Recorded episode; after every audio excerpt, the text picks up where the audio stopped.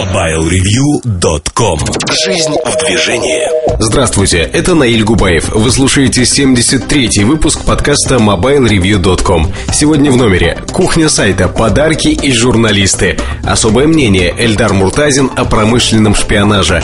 В обзоре новинок Nokia N78. А Александр Дембовский сегодня расскажет о наушниках Кресин CS HP500. Кроме того, в следующие минуты новости, мобильный чарт и рубрика «Штучки».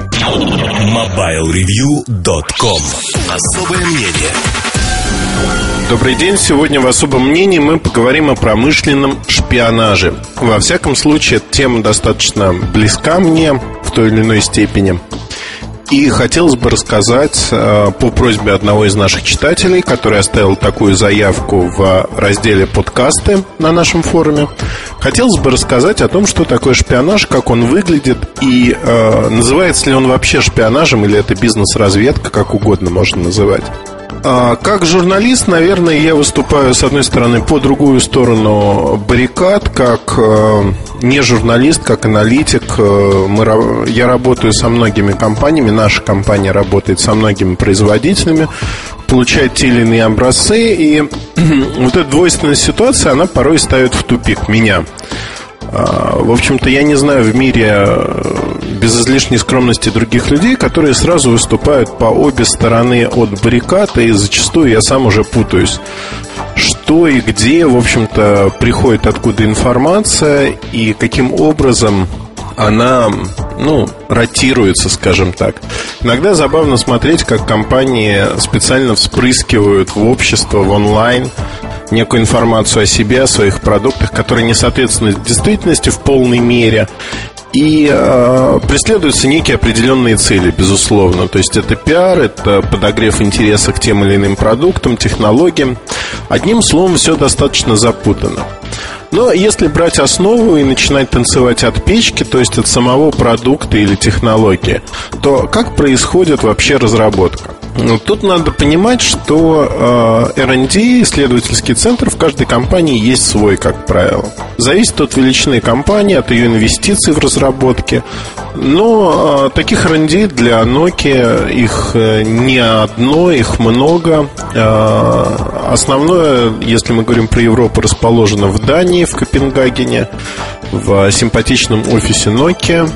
Здесь сидят люди, которые занимаются материалами, пластиком, инженеры по пластику. Частично здесь же находятся разработки софта под S40, например. А, скажем так, перспективные разработки.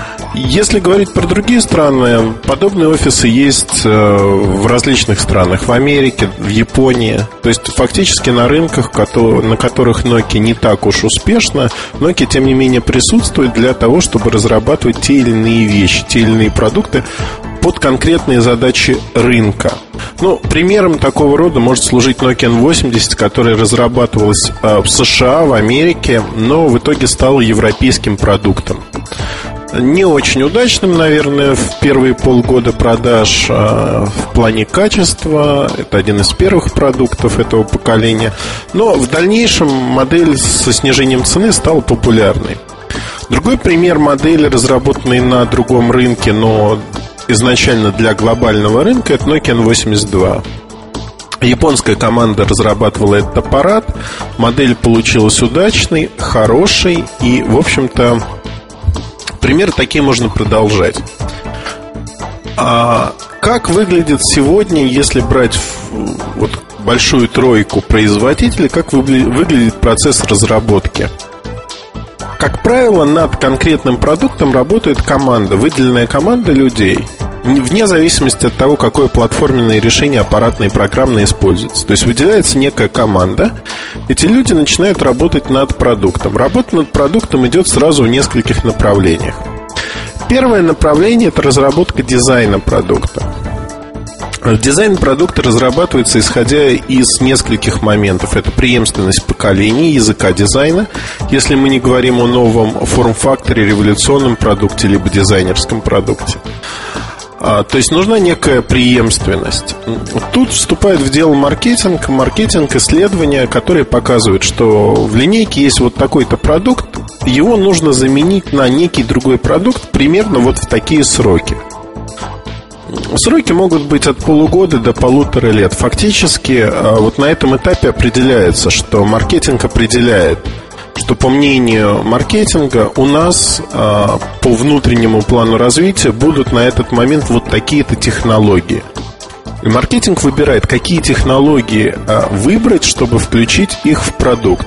Что нужно сделать, чтобы продукт стал успешным на рынке, современным, как он будет превосходить а, свой продукт предыдущего поколения, и каким образом он не будет убивать продажи других телефонов а, у себя же в линейке. Достаточно, на первый взгляд, в общем-то, задача непростая, но в принципе решаемая. Все достаточно просто выглядит на практике. Это не очень сложно. А что происходит дальше? Дальше происходит а, вот на стадии планирования задумки продукта. А, когда маркетинг работает, исследует те или иные задачи, утечка информации как таковая практически невозможна. Если человек, работающий в этой команде, либо стоящий над командой, а, не допускает, а, скажем так, утечки информации об этом продукте. Фактически, вот на этапе планирования, э, если вот смотреть реально, то это полтора года где-то до э, некого приближения к рынку продукта. Вот на этом этапе сказать некую конкретику о продукте практически невозможно. Этот продукт существует под кодовым именем, и фактически э, его не существует. То есть существует позиция в родмэпе, в э, продуктовой линейке, который должен занять некий продукт. Но каким он станет, можно только догадываться. И э, очень много изменений вот на сроках полтора-два года, когда мы говорим о каких-то продуктах, технологиях, очень много изменений, которые невозможно предугадать. Эти изменения могут быть связаны с недостатком тех или иных комплектующих. Э, для Sony Ericsson одно время назад это были трехмегапиксельные камеры, поэтому ряд продуктов а, вынужденно а, были оснащены, укомплектованы двухмегапиксельными камерами. Для Nokia это, возможно, задержка фичи PAC 2 для S60 третьего издания, и тут можно говорить о том, что на полгода сместились многие продукты или многие продукты вышли с а, FP1 фактически это дало ну, некий временной лаг для очень-очень многих продуктов, там, начиная с Nokia 5710, музыкальный Express Music верхней модели, заканчивая другими продуктами. То есть сместились сроки появления на рынке. И вот тут э, важно понимать, что э, продуктовые родмэпы, они являются такой информацией, которая широко доступна на рынке. Ну, опять-таки, относительно широко доступна на рынке. Гуляет по рынку без всяких проблем. А бизнес-разведка в данном случае, то есть это компании такие как э, Nokia, Sony Ericsson, Motorola, Samsung, все пытаются собрать информацию о этих моделях информацию, которая будет, э, скажем так, доступна а, максимально сжатые сроки для того, чтобы понять, а, что это такое. Вообще информация в данном контексте значит очень многое, начиная с индекса модели, ее названия, заканчивая позиционированием. То есть из индекса зачастую вытекает позиционирование. Зная позиционирование моделей, и зная, что компания Nokia выпускает там Nokia 6620 Classic, можно догадаться о многом. О ценовом сегменте, о том, против кого направлена эта модель, для чего она создана, не зная других деталей. То есть даже вот такие крупицы информации, они крайне важны для крупных производителей. Что происходит еще а, на этапе, скажем так, планирования? Если вот а, абстрагироваться от уровня модели, то необходимо и этим занимаются многие производители. К сожалению, успешно этим занимаются единицы людей у производителей. Это анализ рынка комплектующих, анализ рынка комплектующих и тех материалов, которые используют производители. В общем-то, все достаточно законно. Более того, много свободной информации находится. Анализ идет сразу по двум направлениям. Первое направление – это патенты, которые получают компании. То есть, это те разработки, которые могут стать реальностью. Некоторые разработки чувствительны к материалам. И вот тут важно понять, что три года назад был получен патент на э, навигационное колесико с применением особого слоя резины. Производителей а, этой резины на свете там три компании, условно говоря. И вот компания Nokia размещает заказ на 20 тонн этой резины в течение 2008 года, чтобы было поставлено а, одной из компаний в ее адрес. Ну, информация, на первый взгляд, выглядит совершенно глупо. То есть, да, компания Nokia купила 20 тонн резины, о чем сообщил сам производитель в своих документах там через квартал об этом заказе финансовой отчетности, но никаких подробностей о продукте нету. Подробности мы находим, когда смотрим на патент. Подробность звучит так, что эта резина используется для двух вещей. Боковые вставки, чтобы телефон не скользил в руках, и поворотное колесико, а, которое реагирует на наше прикосновение. Что получается? Получается, что рассчитать, условно рассчитать, сколько резины используется, сколько грамм используется на один аппарат, сколько идет в отходы и прочее, можно. Можно получить вилку вилку, в которой будет говориться, что компания Nokia э, будет поставлять на рынок от такого-то до такого-то количества телефонов в 2008 году. Произведет от такого-то до такого-то количества. А, грубая прикидка, но зачастую она крайне важна для того, чтобы понять, что вот в этом сегменте, скорее всего, это будет вот такая-то такая модель. Я не говорю сейчас про защищенные модели, но Важно понять вообще некие прикидки. Для крупных производителей это достаточно легко сделать. Другой момент – объем заказов чипов, то есть э, тех комплектующих, которые есть э, э, на рынке и которых достаточно немного. Это могут быть дисплеи, это могут быть модули памяти, это могут быть картридеры, все что угодно. То есть тут важно понять объем заказов. Из объема заказов очень легко рассчитывается общий объем производства, да и компании, в общем-то, часто его не скрывают. Если мы говорим о той же Nokia, Nokia всегда публикует свои прогнозы на год вперед, сколько телефонов они хотят произвести и поставить на рынок. Исходя из типа комплектующих, из экранов, из памяти, можно иметь э, представление о том, что происходит. Если компания заказывает VGA-экраны, то VGA-экраны это не массовый продукт. Уже становится понятно, что VGA-экраны идут в некие топовые решения, а зная или представляя косвенно объем производства этих VGA-экранов и долю в закупках Nokia, можно представить, сколько таких продуктов будет, и будут ли они массовыми или не будут массовыми. То есть, нужно ли реагировать другому производителю на эту угрозу или не нужно. То же самое с планками памяти. А, а, планки могут быть 1 гигабита, больше. Понятно, что большие планки памяти следует использовать в топовых продуктах. Их не будут комплектовать в бюджетные решения. Из этого тоже можно сделать вывод, а какой средний объем памяти будет в том или ином аппарате. То есть фактически мы говорим не о шпионаже в данный момент, а анализе информации общедоступной зачастую информации, которая не придает значения партнеры той или иной компании, да и не могут придавать. То есть вот эта эмиссия информации вокруг компании, она происходит очень активно, и от нее никуда не деться. Подобную информацию собирают все, собирают постоянно, тщательно. Мы тоже порой занимаемся этим, потому что, хотя не специализируемся в этой области, а, периодически возникают вопросы о продуктах, о компаниях, которые можно разрешить именно таким способом и только таким.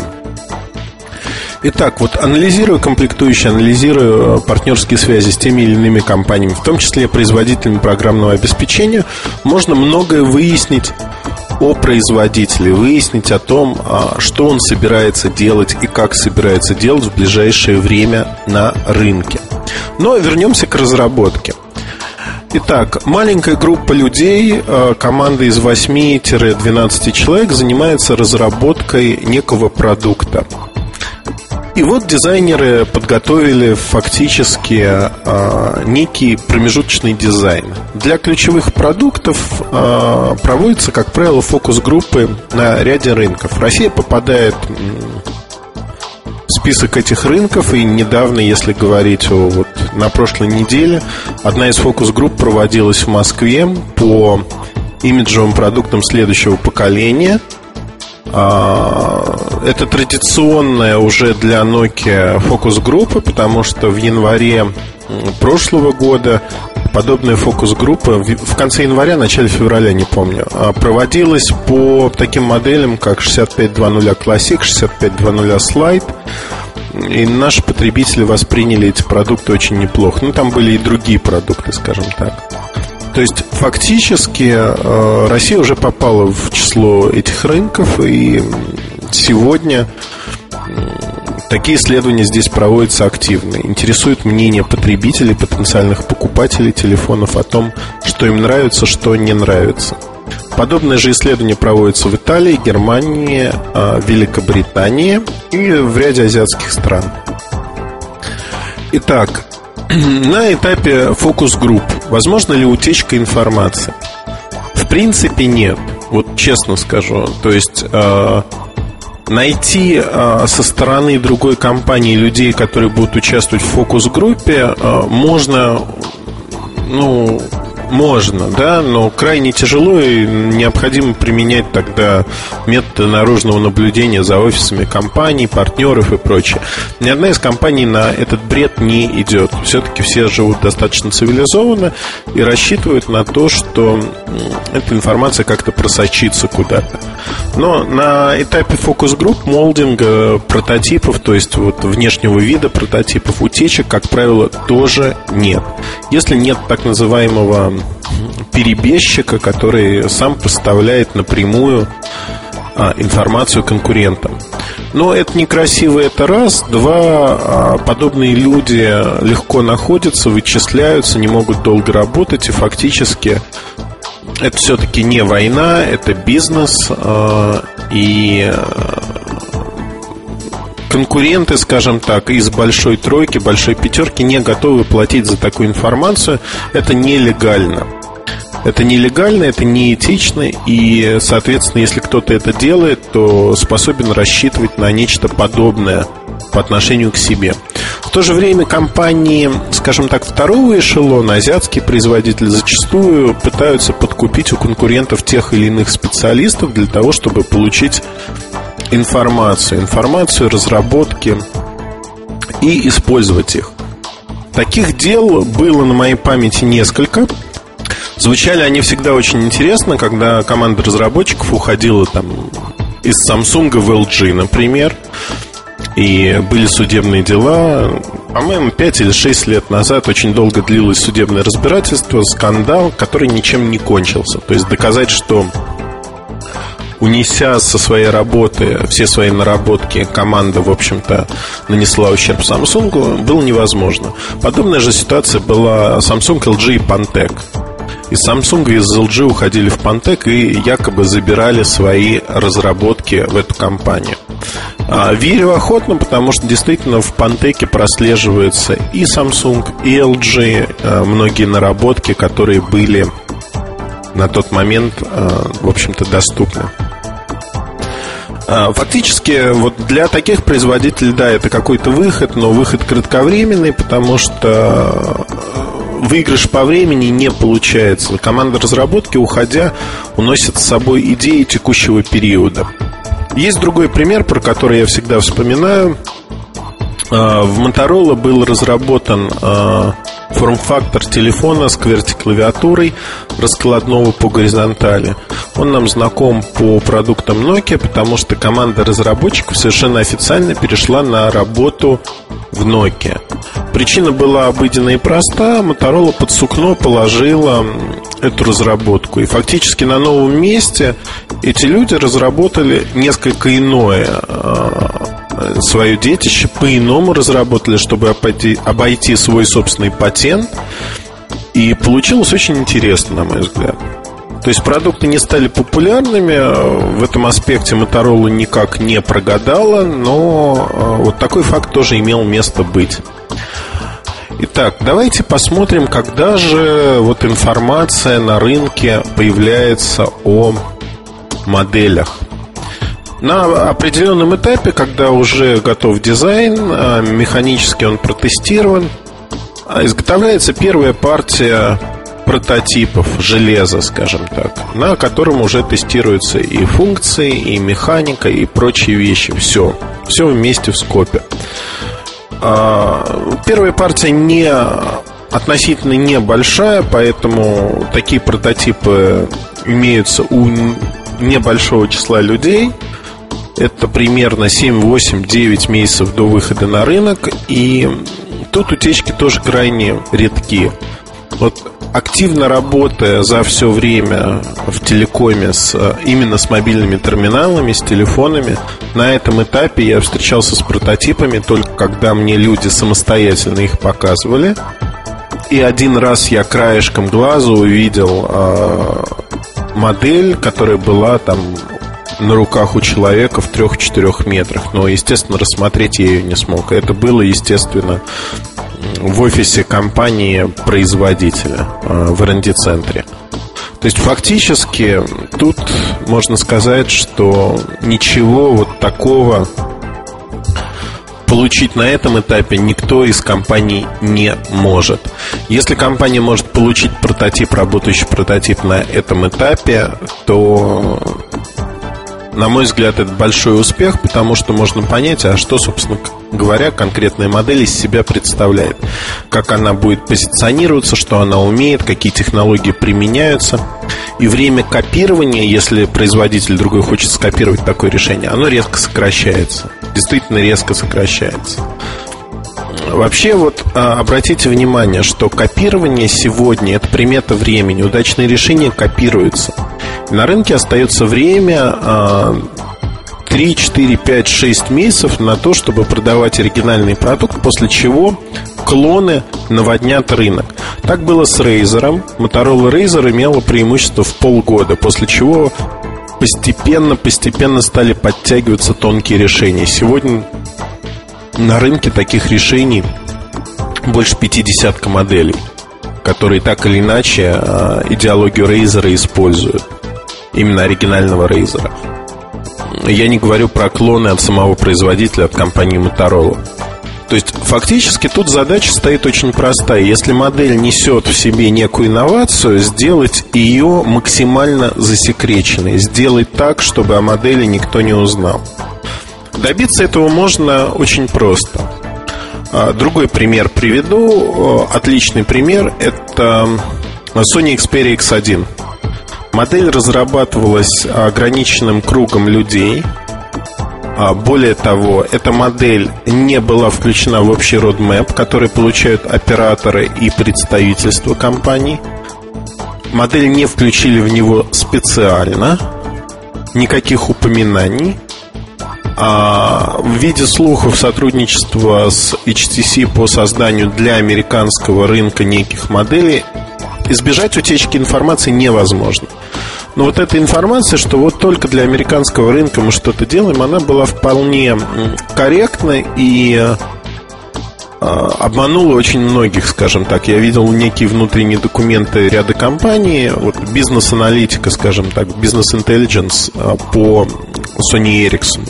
Там рассуждалось, что никакого а, импакта, влияния на рынок это событие не окажет то же время уже перед запуском за примерно месяц фактически вся информация она была на руках у многих людей, она стала доступной, ключевые клиенты, операторы за 2-3 недели получили информацию об этом продукте, и рынок уже отреагировал на это. Ну, не рынок, скажем так, а те, кто занимаются подобными продуктами. HTC, как производитель, контрактный производитель этого устройства, безусловно, был в курсе намного раньше, так же, как и компания Microsoft.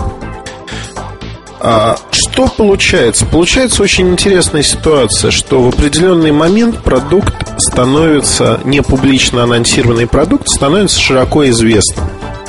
Когда же это происходит? Это происходит на стадии, когда продукт уже с конкретными спецификациями появляется в продуктовом э, обновлении, в э, родмейпе компании. Roadmap это вообще на рынке такая, знаете, разменная монета, которая есть у всех в том или ином виде, причем а, для некоторых компаний понятие Roadmap вообще отсутствует либо сделано так, что сам черт ногу сломит, потому что там по Samsung, по Motorola, ну, я натыкаюсь на какое-то количество э, версий родмэпов огромное, и они иногда противоречат друг другу. В Samsung есть еще такие листы спецификаций Excel по разработке моделей. Там указываются разные функции. Так вот, а, интересно, что в определенный момент а, когда появлялась ультра, маразм настолько крепчал, что утечки информации настолько сильны, хотя интернет Samsung корейского, в общем-то, это дырявая штука до невозможности, там можно спать и дневать, принципе. Хотя даже вот работая в Samsung, наверное, найти нужную информацию будет затруднительно, потому что, ну, это сложный процесс, честно вам признаюсь никогда не работал на Samsung, либо в Samsung ориентируюсь исключительно по своим впечатлениям. Итак, вот а, для ультры там сделали даже специально, прибавляли по 10 миллиметров к толщине аппаратов для того, чтобы запутать потенциальных шпионов о том, что из себя представляют модели. Шаг достаточно глупый, потому что эта ошибка стала кочевать, в общем-то, достаточно часто и как вот методика борьбы со шпионажем, она прижилась в Samsung, и зачастую вес, размер, толщина, они вот в этих спецификациях предварительных для разработчиков, они специально портят ну, наверное, портят, да, вот это ключевое слово. И периодически это уже ближе к коммерческому запуску модели это из документа в документ и не исправляется по забывчивости, по недостатку времени. То есть люди, фактически отвечающие за модель, они знают реальные характеристики. Но в других странах, в других офисах Samsung это не всегда так, не всегда внимательно люди к этому относятся. И вот появляются какие-то смешные вещи, когда а, миниатюрная раскладушка имеет высоту в 110 миллиметров, то есть 11 сантиметров. Хотя она реально значительно меньше. Ну, много смешного, скажем так. На мой взгляд, а, борьба вот таким образом, она обречена на провал, тем более, что надо смириться с тем, что когда операторам отдается некая информация, она появляется моментально у ключевых заинтересованных игроков. Это могут быть дистрибьюторы, это могут быть э, сами операторы, их конкуренты. Ну и операторы, конечно, относятся не так уж э, хорошо э, к информации о продуктах, и поэтому с удовольствием делятся ей. Это могут быть э, журналисты некие, э, с которыми есть хорошие отношения, просто люди, с которыми хорошие отношения, ну и конкуренты, другие производители. Для Sony Ericsson в свое время это стало, ну, скажем так, э, большой головной болью. Вот когда вышел К-750, я помню, что мы встречались в Стокгольме с вице-президентом по безопасности Sony Ericsson, обсуждали с ним эти моменты, и я ему показал несколько возможных утечек э, информации из компании, как она утекает, каким образом встреча была достаточно дружеской. И, скажем так, после этого а, компания ввела водяные знаки на изображение, на изображение прототипов и картинок телефонов. Фактически все родмэпы были с водяными знаками, и по этим водяным знакам иногда они видимы в качестве круглой печати. Можно было узнать, откуда идет утечка, собственно говоря, информации. Каким образом утекает эта информация. Если э, вспоминать, наверное, вот э, говорить в терминах, когда же информация о продукте уже становится общедоступной? Когда идет вторая волна прототипов?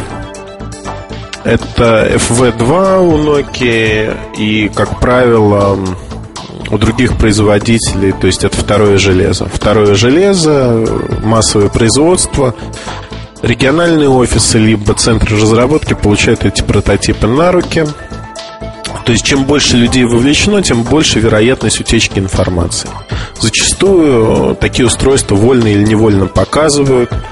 Зачастую люди, которые работают в компании, несмотря на жуткие запреты, хотят использовать это устройство, используют его и ходят по улицам с ним. Иногда а, некоторые люди там пересекаются и видят, фотографии редко делают, но вот там на Цебите, по-моему, а, Элен а, выронили из кармана у одного из людей из Sony Ericsson выпал аппарат. Он быстро его подобрал, но тем не менее это было видно. Такие ситуации возможны, но для других производителей, в общем, на этом этапе информация становится доступна в виде рассказов, в текстовом виде, в виде неких описаний. И уже через месяц, два, три кто-то делает первые э, скетчи, фотографии, встроенной камерой куда-то э, в телефон э, таких продуктов. А, это уже не критично. Продукт на финальной финишной прямой. И до выхода на рынок остается 3, 4, 5, 6 месяцев. В общем, за этот срок в любом случае скопировать этот продукт полноценно не получится. А в Китае небольшие компании, конечно, навострились делать подобные продукты, молдинги и прочее за 2, 3, 4 недели но качество оставляет желать лучшего, и в реальности оно слишком сильно отличается. А, другой вопрос. Китайские фабрики по производству пластика, штамповки корпусов и прочее, на которых размещаются иногда заказы на те или иные аппараты. Вот эти фабрики вплоть до того, что сами пресс-формы иногда копируются и другие производители начинают производить, в общем-то, аналогичные по качеству, по пластику, вплоть до последней шероховатости аппараты. Пример поддельных Nokia 95 из Китая, он очень показателен в этом аспекте. А, не уверен, что там было воровство, вот пресс-форм, но то, что скопировали еще на этапе производства этот аппарат, да, это было. Но э, для крупных производителей вот копирование тех же форм и прочее не так интересно. Им интересен сам аппарат, его функциональные возможности, характеристики и технологии в первую очередь. То есть, если мы говорим про промышленную разведку, разведка работает в области технологий. Там, где она организована правильно. Интересно понять, какая технология будет, а, как она будет имплементирована, то есть применена, какие сервисы сможет построить компания. Конечный продукт – это часть мозаики, часть большого целого. И поэтому он не очень интересен. А говорит, что за месяц до анонса, за два месяца, за один месяц до анонса а, уже вся информация, в общем-то, доступна о продукте. Доступна дата запуска, а, его название кодовое внутреннее, пресс-релизы, которые переводятся. Ну, то есть фактически полиграфия, которая печатается, там вот эта эмиссия вокруг а, продукта и возможности утечки информации огромное количество. Выбирайте любой путь, по которому вы хотите достать информацию, начиная там в свое время, не работая с Сименсом напрямую, было очень легко получать всю информацию о продуктах Siemens а, тотально от операторов а, и заканчивая операторами перед запуском уже официальные пресс-релизы. Это Weber Shandvik, это переводы пресс-релизов, это оригиналы пресс-релизов, это пресс-изображения и прочее, прочее. То есть фактически вот полный цикл. Никаких проблем с этим никогда не было. То есть тут задача а, для производителя другого, она очень сильно отличается от обывателя, которому интересно быстрее, быстрее узнать что-то о новом продукте. Быстрее, быстрее услышать, а вот что этот продукт умеет, как он себя ведет и тому подобные вещи. Производитель интересуется принципиально другими вещами. Например, что в этом продукте впервые применили камеру а, для того, чтобы отклонять звонки. Можно махнуть там перед экраном. Это интересно. То есть вот сама по себе эта информация, что будет некий продукт в некие рамки. А, то есть это май, июнь, июль, она уже интересна сама по себе. Вот за такими крупицами информации производители и гоняются между собой для того, чтобы не упустить на рынке ту или другую инновацию. Тут очень важно работать с разработчиками, работать с теми, с кем а, компании делятся информацией. Делятся информацией об API, о тех инициативах, над которыми они работают. Поэтому, а, когда идет вопрос о промышленном шпионаже, наверное, не надо смотреть на этот вопрос очень узко и считать, что кто-то украл некий прототип с помощью этого прототипа создал свою модель. Это банально, так поступают только компании, которые не имеют будущего и пытаются нечто копировать. Э, на мой взгляд, э, это неинтересно. Копируются идеи. Идеи копируются, ну, вот Fly и Samsung Duos тоже интересная история. Я ее уже несколько раз рассказывал. На вечеринке Евросети один из э, корейских менеджеров просто рассказал представителям Fly о самой перспективной идее Samsung, не считая их представителями Fly, а считая их менеджерами той же Евросети. В итоге Fly очень активно принялся за разработку этой темы и смог э, за счет того, что одна из моделей Пушкина от Samsung не вышла в мае-июне э, прошлого года, и она была отменена, и вышел только DUS э, D880 уже в октябре. Фактически смогла примерно в одинаковые сроки, там с задержкой в 2-3 недели, выпустить подобный продукт на рынок. Вот что интересует производитель. Идеи, идеи и то, как кто-то будет их реализовать. Насколько большой упор в ту или иную идею, концепцию будет э, сделан. Там, как идеи тонких телефонов от Motorola, например, да? Как идея нового форм-фактора от той же Motorola раскладушек, которая была моментально скопирована Qualcomm, а потом кучей корейских компаний, которые сделали на этом себе имя фактически. То есть всех интересуют идеи. Идеи, фишки, которые будут интересны, э, которые разнообразят общение с продуктами. То есть фишка, которая вот в Nokia 96 всем была интересна, это то, что вокруг камеры есть такая подставочка, с помощью которой можно телефон поставить и использовать как видео проигрыватель. То есть подставки в том или ином виде будут появляться теперь в телефонах, потому что видео становится, видео, телевидение становится одной из а, таких фишек, скажем, а, продуктов, фишек, которые интересны.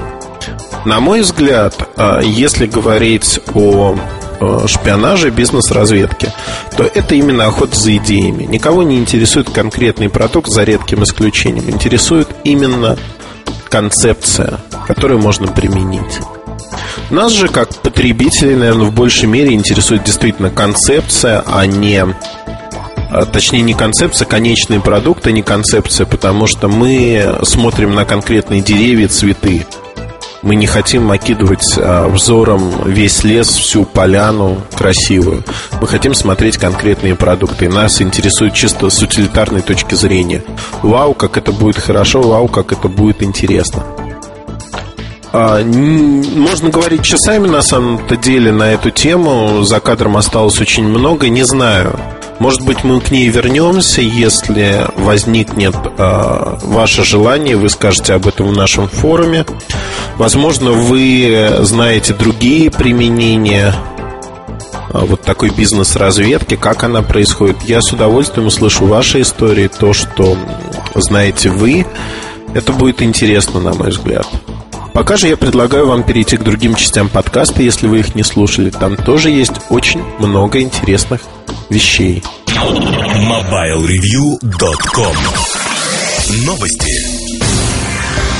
Компания Nokia совместно с Кембриджским университетом представила концепцию гибкого и растягивающегося мобильного устройства, в котором применены нанотехнологии. Пока Morph — это только концепция, показывающая, как в будущем мобильные устройства смогут менять свою форму. По словам Nokia, элементы Morph могут быть внедрены в первые карманные устройства в ближайшие 7 лет, хотя только в сегменте high-end. Компания Microsoft анонсировала комплект разработчика XNA Studio для своих плееров Zune. С его помощью можно создавать игровые приложения. Также XNA Studio позволяет разрабатывать игры для настольных компьютеров и игровой приставки Xbox. Аналогичный пакет для операционной системы Windows Mobile пока недоступен. Подробностей о появлении игр для Zune на данный момент практически нет. Известно лишь, что первая бета-версия пакета XNA Studio для Zune появится весной, а финальная версия летом этого года. MobileReview.com Штучки Добрый день, уважаемые слушатели подкастов. А, сегодняшний наш разговор будет посвящен упаковке. Упаковке всяких замечательных электрических штук. А, начиная от мобильных телефонов и заканчивая плеерами. А, если вы помните, какое-то время назад на сайте было такое голосование, посвященное упаковке. Оно сейчас обрабатывается Артемом Утфульным, а материал итоговый буду писать уже я. Как и по самому голосованию, так и о тенденциях в этой самой отрасли. Наверное, предложу вам банально просто посмотреть на несколько лет назад, немножко открутить счетчик. А, если вы помните, то в самом начале когда только мобильные телефоны начинались, упаковка была совсем никакая. Просто картонная коробка, на которой, не знаю, был изображен мобильный телефон или не был, какие-то, там, не знаю, его функциональность может быть слегка описана, ну и плюс различные необходимые данные для логистики и прочего. Это, в общем-то, вполне было нормально, потому что тогда еще мобильных телефонов, может быть, и не было игр, не было интернет как такового, электронной почты, фотокамеры и прочего. Это было просто устройство для совершения звонков, ничего больше. А, в какой-то степени оно, конечно, уже тогда выполняло имиджевую функцию, потому что не каждый мог себе позволить а, такую штучку. Однако, ну, сам, сам, сама по себе упаковка ничего не значила совсем. Если мы посмотрим на упаковку сейчас, то мы увидим, как вместе с э, расширением функциональности она изменилась полностью и бесповоротно. А сейчас уже, ну, если без всяких заходов, полок, переходов и прочего, то а, упаковка для мобильного телефона на данный момент а, значит примерно столько же, сколько упаковка значит для, не знаю, для парфюма дорогого. Скажу вам, что это огромные средства, которые вкладываются в дизайн, в разработку и в прочее. И выигрывают те компании, у которых все элементы оформления сочетаются и представляют собой какой-то единый посыл, единый заряд, единый там, не знаю, единое впечатление составляют, да, и здесь мелочей не может быть ни в чем. Ни в самом продукте, ну, если мы говорим о духах, это то, как они пахнут, да, ни в дизайне, в случае парфюма это флакон, в нашем случае это сам мобильный телефон. Не в упаковке. Ну, там картон, пластик, еще какие-то материалы. Вот, и здесь то же самое. Вот, очень редко можно встретить упаковку из, из чего-либо другого. Ну, металлическая коробка для разра, вот что-то такое, это, конечно, очень здорово. А, давайте просто посмотрим сейчас на то, что есть на рынке, попробуем выделить какие-то интересные тенденции, может быть. А, вот, кстати, к этому разговору меня слегка подтолкнуло то, что на прошлой неделе у меня появился V910 Sony Ericsson. Упаковка у него пластмассовая, такой пластмассовый куб, разделенный на две части. А, телефон сам, соответственно, виден через прозрачную стенку. А, есть картонная коробка, в которой лежат документы и все такое прочее. Все крайне аккуратно. Э, по пакетикам, все кабелечки, проводочки и так далее. Инструкция отдельно. В общем, все очень добротно и грамотно сделано. Эта коробка, она полностью дополняет вид телефона, так скажем. Потому что вот если представить, что она была там, не знаю, какой-то картонной или э, банально там из бумаги там какой-то, ну, некрасиво, да, совершенно было бы другое впечатление. Вот сейчас эта коробка у меня стоит на рабочем столе, и, ну, мне ее не хочется убирать. То есть я там все аккуратно запаковал, вытащил только зарядное устройство, наушники, вот, и она у меня там стоит. Ну, конечно, я ее не убираю, потому что мне лень, по, по, по большому-то счету. Но, с другой стороны, глаза бы она мне мозолила очень сильно. А Sony Ericsson, по-моему, уже в этом году предпринял курс на изменение упаковки. По-моему, там ну, не так давно это было сделано. А вы, например, можете обратить внимание, что у К850и крайне любопытно все сделано. То есть там такие картонные блоки внутри коробки. А, коробки в коробке такие, да, если можно сказать. В которых лежат разные составляющие комплектации. Вот. Плюс сам телефон лежит на видном месте такой, то есть вы открываете коробку и видите 850 такой гордо, гордый он, он такой главенствует над всем. То же самое, в принципе, и у Nokia. Там, если посмотреть на упаковку N-серии, то вот N95 8 гигабайт, то же самое лежит э, по середине. Вот вы открываете коробку, сразу же видите аппарат. Ну, это все достаточно традиционно. А, интересно, конечно, но такая упаковка не сильно функциональна, скажем так, потому что занимает много места, что не есть хорошо.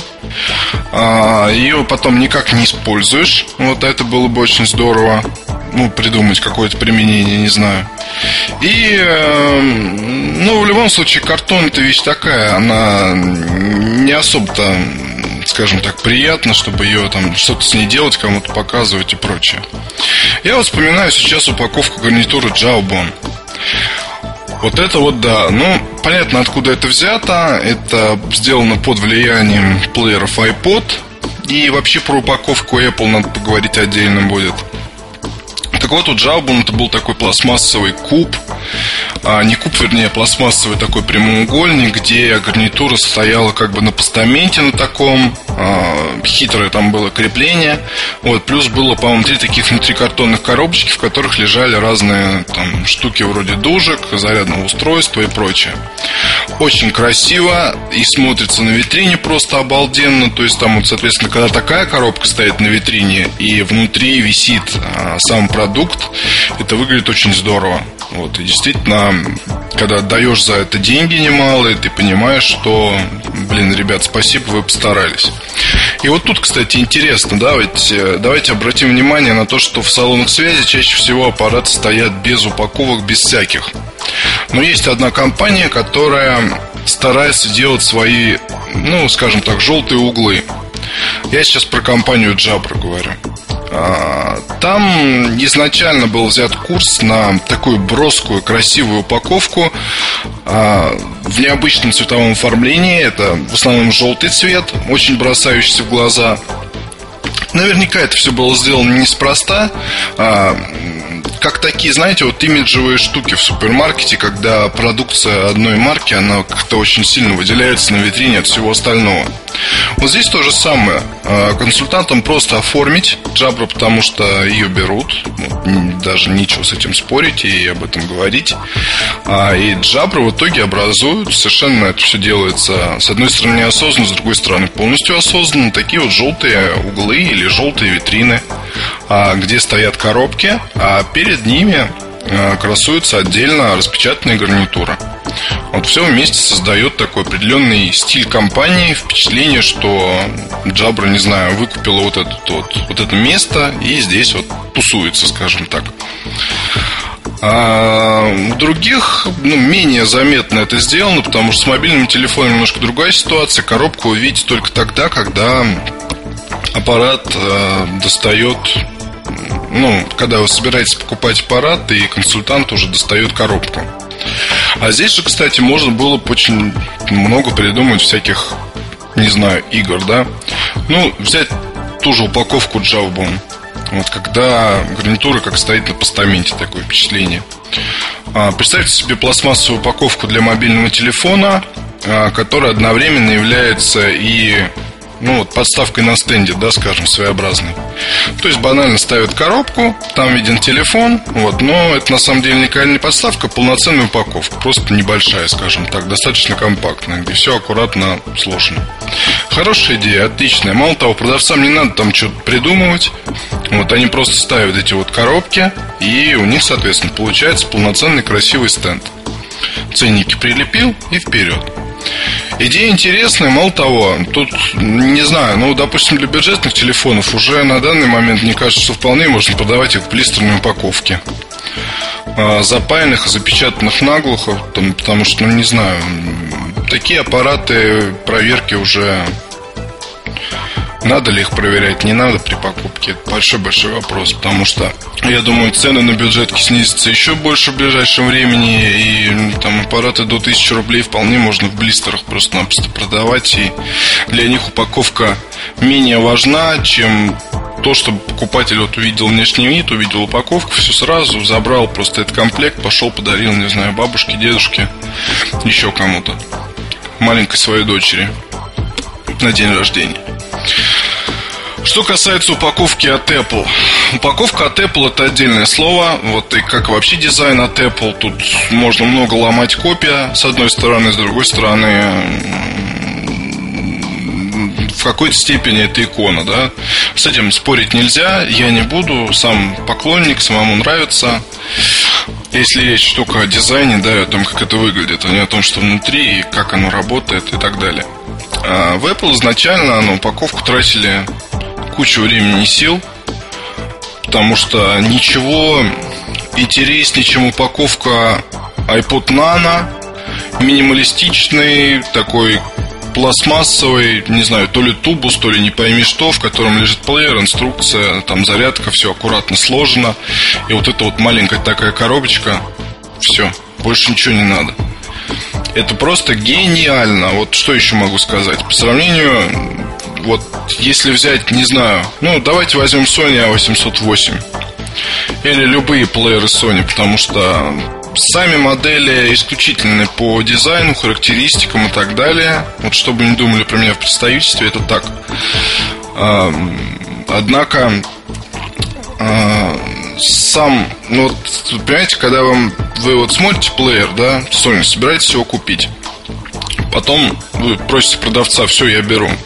И продавец достает откуда-то из-под прилавка такую вот э, картонную коробку, в которой в советское время солдатиками там какими-то, может, солдатики там оловянные были упакованы. Ну вот из этой серии. Где все сложено так, что вы обратно запихнуть вот точно так же при всем желании не сможете.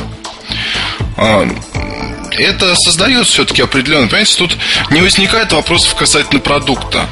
А, здесь просто слегка портится впечатление, а для многих это хуже всего, потому что, ну, человек смотрит и думает, ну, как так? Я вот потратил 10 тысяч рублей там на плеер, банально. И почему вот такая упаковка, там, не знаю, у него? Я когда покупал э, Соньку, у меня вот именно такой вопрос возник. Ну, единственное, я знал, что брал, знал, на что иду, знал, что мне это нужно, и поэтому особо не придирался. Но, с другой стороны, сейчас на такие вещи обращать внимание очень нужно. Потому что есть продукт конкурентов, где гармонично все, и будет гармоничнее и гармоничней. И обращать внимание на такие вещи обязательно стоит. Вот пока же, если говорить о телефонах и попытаться подвести какой-то итог, то интересна крайне упаковку Sony Ericsson. А, я думаю, что будет еще интереснее, потому что в компании это все прекрасно понимают. И, я думаю, хотят помочь продавцам в их нелегком деле. Да вспомните упаковку V900 хотя бы тоже такой пластмассовый, как тубус, очень грамотный, очень здоровский. Его как раз просто выставляли на витринах, насколько я помню. Вот то есть э, упаковка является подставкой. Это очень грамотное и здравое решение на самом деле.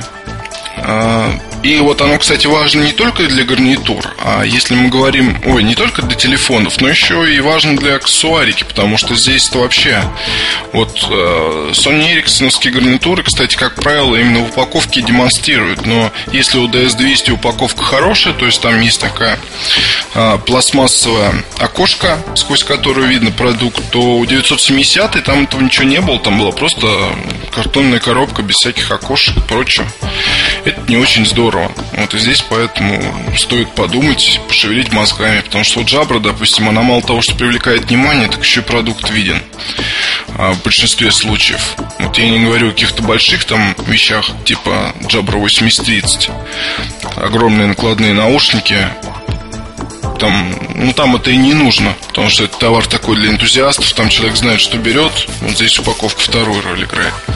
Так вот, А, у Sony Ericsson интересная упаковка, у Nokia, ну, не знаю, мне кажется, не очень. Вот там все грамотно сделано с точки зрения того, как это все там располагается внутри, а, насколько это удобно потом положить назад, но нет какой-то изюминки, плюс такую упаковку на прилавок не выложишь. А, у, если мы говорим о Мотороле, то здесь вообще ничего интересного, потому что, ну, картонная, картонная, вот все сложно как-то, и вот все. У Samsung та же самая история пока. Просто картон, без всяких хаких. Не видел упаковку Серенаты, интересно посмотреть было бы. Вот я, кстати, знаю, что она уже продается. Напоследок хочу вам еще сказать э, о плеерах Sony. Э, в общем, вышла Удалось мне очередной раз пообщаться с продукт-менеджером компании. 700 а, серия действительно это не, никакая не путаница. Плееры NVZ A729, A728, A726 это удешевленные версии моделей. А старшая, соответственно, это который 820 находится на сертификации. Потому что наши таможенные органы запрещают а, беспрепятственный ввоз сюда устройств с Bluetooth. Наша проблема, вот, и я надеюсь, что к лету она будет решена. То есть без 820-х мы не останемся, это не может не радовать. А на сайте, соответственно, действительно не совсем точности, не совсем точно в описании все. Это будет исправлено, как мне сказали. Вот. Ну и вроде как мы будем теперь более плотно сотрудничать. Хотя я не представляю себе, куда уж там может быть плотней. А, наверное, это все на сегодня. На неделе будет много интересного. И на следующей, и вообще в этом году. Пока. MobileReview.com Новости. Ресурс Nokia Beta Labs представил приложение Nokia Text Messenger. Оно предназначено для настольных компьютеров под управлением Windows Vista. Приложение можно разместить как гаджет на сайт-бар или просто на рабочем столе. С помощью Nokia Text Messenger можно просматривать последние смс-сообщения на телефоне, подключенном к компьютеру. Также приложение позволяет отправлять новые сообщения. Программа совместима со всеми мобильными устройствами компании Nokia, поддерживающими PC Suite, начиная с версии 6.85. Компания Frink объявила о выпуске новой версии своего VoIP-клиента для смартфонов под управлением Symbian UIC. Номер версии 3.30. В ней добавлен целый ряд новых возможностей. Отметим, что теперь и версия для UIC стала мультиязычной. На данный момент поддерживаются английский, французский, испанский, немецкий, китайский, итальянский и русский языки интерфейса. Появилась возможность настраивать фрингтоны, звуки на различные события в программе. MobileReview.com Обзоры новинок. Nokia N78 это первый продукт на рынке с э, фича-пак 2 на S63 издания. Честно говоря, я думал, что 5710 выйдет все-таки раньше и будет объявлен еще в январе, но в компании затянули очень сильно с FP2. Поэтому первый продукт на рынке коммерчески доступный это N78.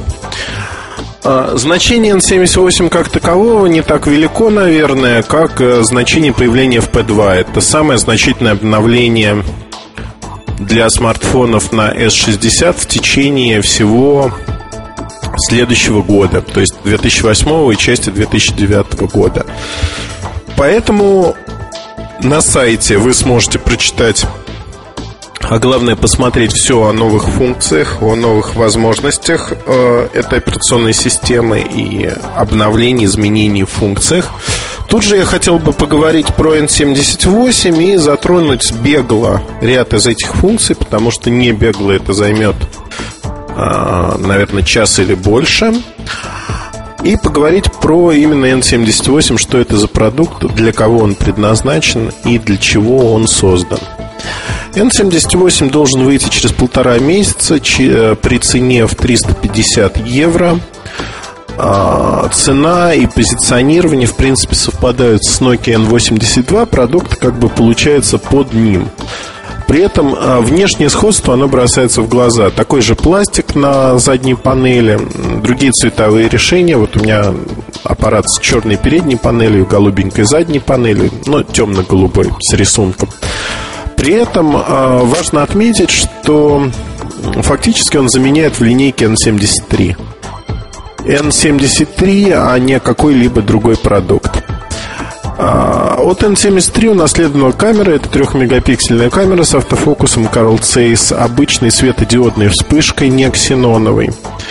Есть э, стереодинамики, они размещены по диагонали, левая и правая сторона. Карты памяти, как вы понимаете, microSD с поддержкой карт большой плотности. В общем, аппарат получился, на первый взгляд, очень в струе последних моделей. Да и по дизайну он похож на тот же N82.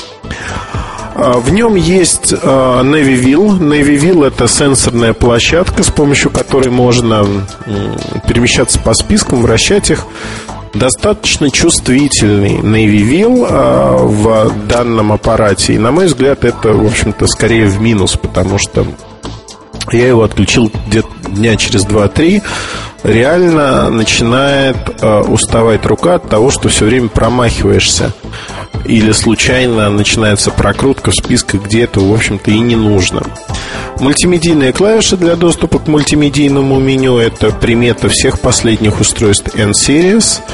Клавиатура а, достаточно своеобразная, у нее хорошая подсветка белого цвета. Кстати, служебный индикатор а, некое вот такое дыхание вписано в а, навигационную клавишу, мерцает. Очень неплохо. Так вот, клавиатура это такие полоски, выступающие на пластике. В общем, мне показалась она средней по комфортности. А, показалось, что по сравнению с N82 клавиатура похуже, чуть-чуть похуже. Ничего критичного нету, но к клавиатуре надо привыкать. В общем, это решение не совсем обычное. А функциональные клавиши, в общем-то, достаточно хорошо видны, они простые, и аппарат в этом плане не отличается от других моделей на рынке. Экран QVGA, а, 16 миллионов цветов, а, полностью совпадает с таковым в N82. В общем, разницы нет никакой, реально. Используются одни и те же матрицы, одни и те же экраны. Давайте немного поговорим почему этот продукт принципиально иной и только за счет FP2. Фактически FP2 это э, обновление большинства приложений и функций, которые были до того момента в других аппаратах. Что мы можем здесь увидеть? Из э, многих вещей, которые достигались, в общем, сторонними программами, FP2 предлагает э, изначально встроенную поддержку. Это картинка звонящего во весь экран при исходящем и входящем звонке, возможность установить любую свою картинку в качестве подложки во время звонков, а, видео в качестве также видеозвонка и э, соотнести можно с именем в телефонной книге. В а, телефонной книжке изменений достаточно много. Это одновременное отображение телефонов как из памяти аппарата, так и сим-карты, возможность синхронизации с компьютером, другим устройством контактов, а, возможность бэкапа резервной копии на карту памяти и восстановления оттуда. А, возможностей много. Появились иконки для некоторых типов телефонов, например, SIP-телефонии. В целом контакты остаются одним из самых сильных мест S60. Синхронизация с Outlook происходит вообще на ура. Мне нравятся вот эти изменения, честно признаюсь. Сообщениях отказались от, э, об этом уже не раз говорились, искусственного разделения на MMS, SMS, то есть короткие мультимедийные сообщения. Есть раздел только аудио месседж, э, то есть звуковое сообщение, оно под класс мультимедийных по сути. Но в зависимости от того, какие поля вы используете, добавляете какой контент, сообщение само может превратиться в мультимедийное. А, к сожалению, не подвергся изменениям вообще никак а, почтовый клиент электронной почты. Он остается достаточно ну, слабеньким, признаемся честно. И а, сторонние программы лучше справляются с этой ролью, на мой взгляд, опять-таки. А, в меню можно менять шрифты, как для сообщений. То есть это вот локальная настройка аппарата. Шрифты можно менять. Три размера. Маленький, нормальный, большой. Шрифты хорошо читаются в любом случае. Если взять какой-нибудь N96, который использует FP2 за счет э, большой диагонали экрана, там вообще большой шрифт, он выглядит гигантским. То есть э, не увидеть практически невозможно. Смотрится это все достаточно неплохо, хорошо. А вернемся к интерфейсу. Наверное, вот а, в FP2 одно из основных изменений третья клавиша. Если в S60 в классическом варианте только две клавиши, левая и правая софт-клавиши, то тут появилась третья клавиша. Как правило, это функция ОК, подтверждение, либо некие дополнительные опции, связанные, ну, зависит от того, в каком меню под меню вы находитесь.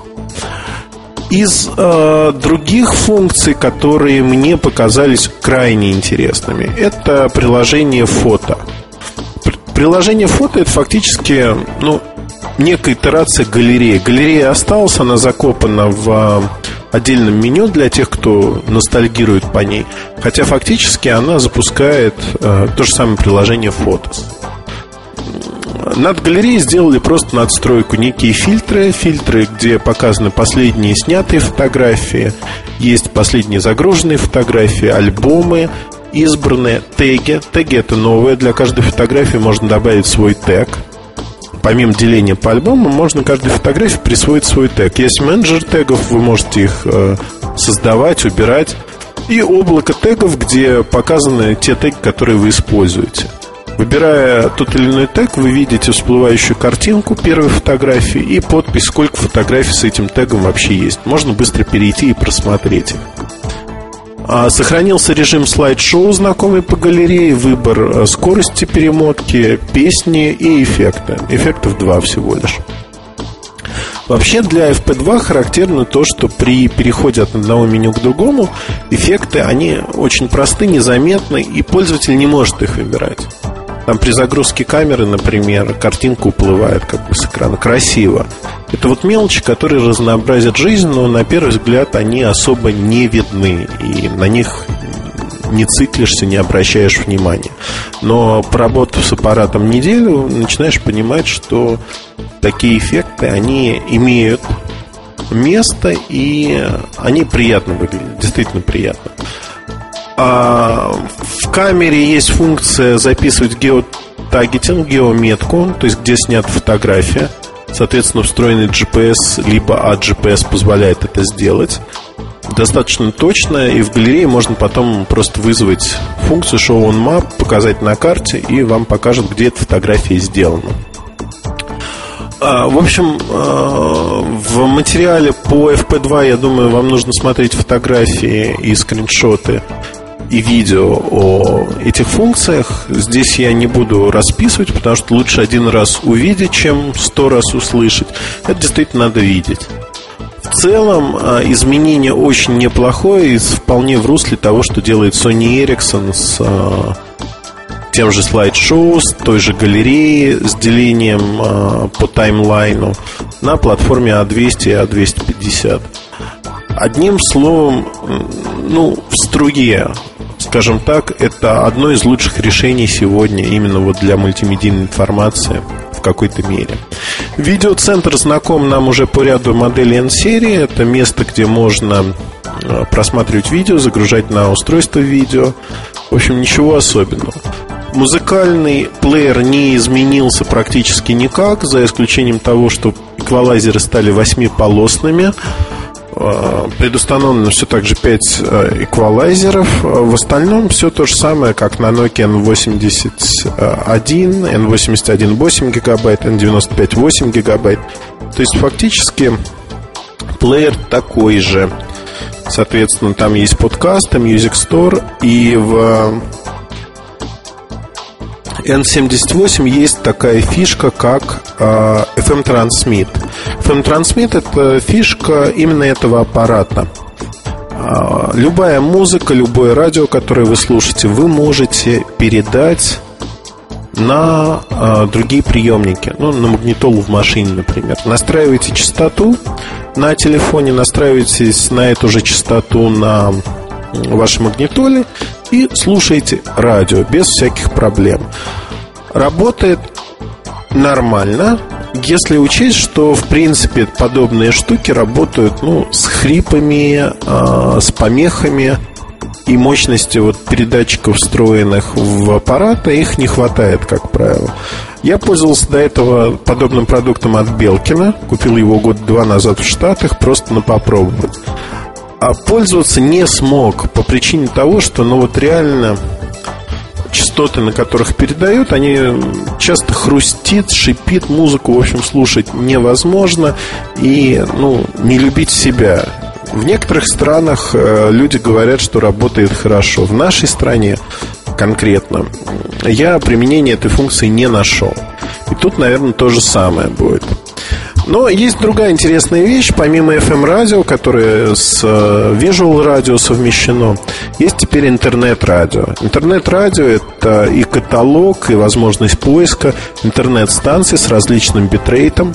В домашних условиях э, этот телефон превращается в такую музыкальную шкатулку, когда не нужен компьютер, подключаетесь к вашей Wi-Fi точке доступа и слушаете радио сетевое. Знаете, иногда, в общем-то, удобно. У меня дома уже несколько устройств э, с такой возможностью. Это Nokia N800, N810, э, N78 теперь. И я должен отметить, что порой, вот порой, э, имея и компьютер, и другие устройства, сетевое радио, сидя где-то в комнате без компьютера, включаешь его и просто слушаешь. Достаточно интересно. А, кто-то может сказать, что вот зачем это нужно, есть эфирные станции. Вот честно признаюсь, э, разнообразие и возможность альтернативы это всегда хорошо. Потому что эфирные станции это, конечно, прекрасно, но в FM-диапазоне зачастую нет тех станций с той музыкой, которую люблю я, или с той информацией, которая интересна мне. Например, BBC послушать не получится. В N78 огромный каталог э, станций со всего мира, плюс вы можете добавить э, любую станцию по своему усмотрению. В общем-то, никто вам этого не запрещает. N78 это одно из первых устройств Nokia Maps э, второй версии тоже очень неплохое изменение, мне оно понравилось. А, в сторону упрощения пошли. То есть нельзя посмотреть информацию со спутников, потому что она фактически дублировала служебную информацию в разделе Positioning в S60. Тут ее убрали. Все очень просто. Вы видите карту, можете зумировать ее, можете осуществлять быстрый поиск, есть соответствующее окошко. Но главное, что мне понравилось, это два новых вида. Это вид со спутника. А, фотография со спутника очень похожа на Google Maps. Вы можете сориентироваться, где вы стоите. Иногда, глядя на карту, очень непонятно, в общем, а где я нахожусь, потому что вы видите дома, видите улицы, но непонятно. Вид со спутника позволяет определиться, о, вот я стою у этого угла здания. О, окей, вот эта улица, значит, идет туда. А гибридный вид это то же самое, только еще наложены улицы на вот эту картинку. В общем, удобно. Честно скажу, удобно. Но надо понимать, что потребляет трафик, потому что Wi-Fi точек, как правило, в городе нету. Соответственно, GPRS или 3G трафик идет.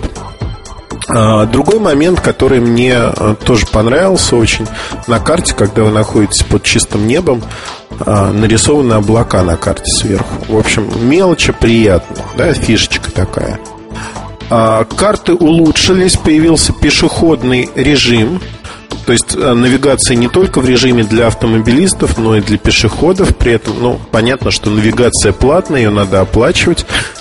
Производитель говорит о том, что значительно улучшились э, карты, а появились всевозможные переходы э, по паркам, по подземным переходам, то есть именно для пешеходной навигации.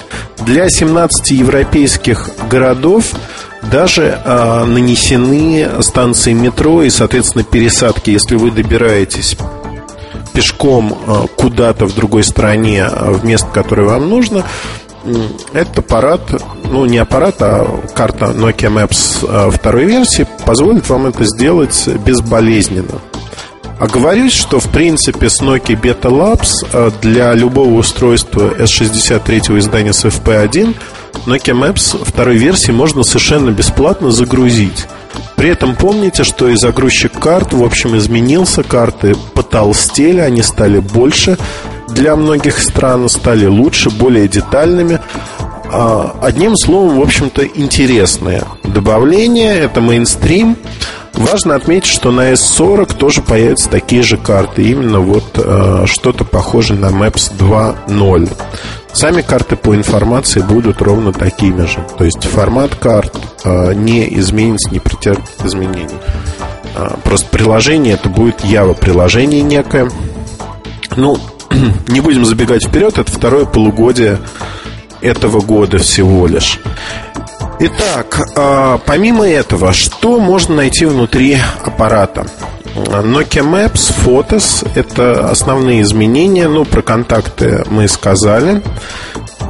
Из фишек, которые, в общем-то, мне нравятся традиционно, но про которые я говорить не хочу, это утилита Search четвертой версии, это веб-браузер, который никак не изменился. В профилях появилась возможность выставлять профили по времени – по времени, то есть э, активировать такой-то профиль на такое-то время по длительности.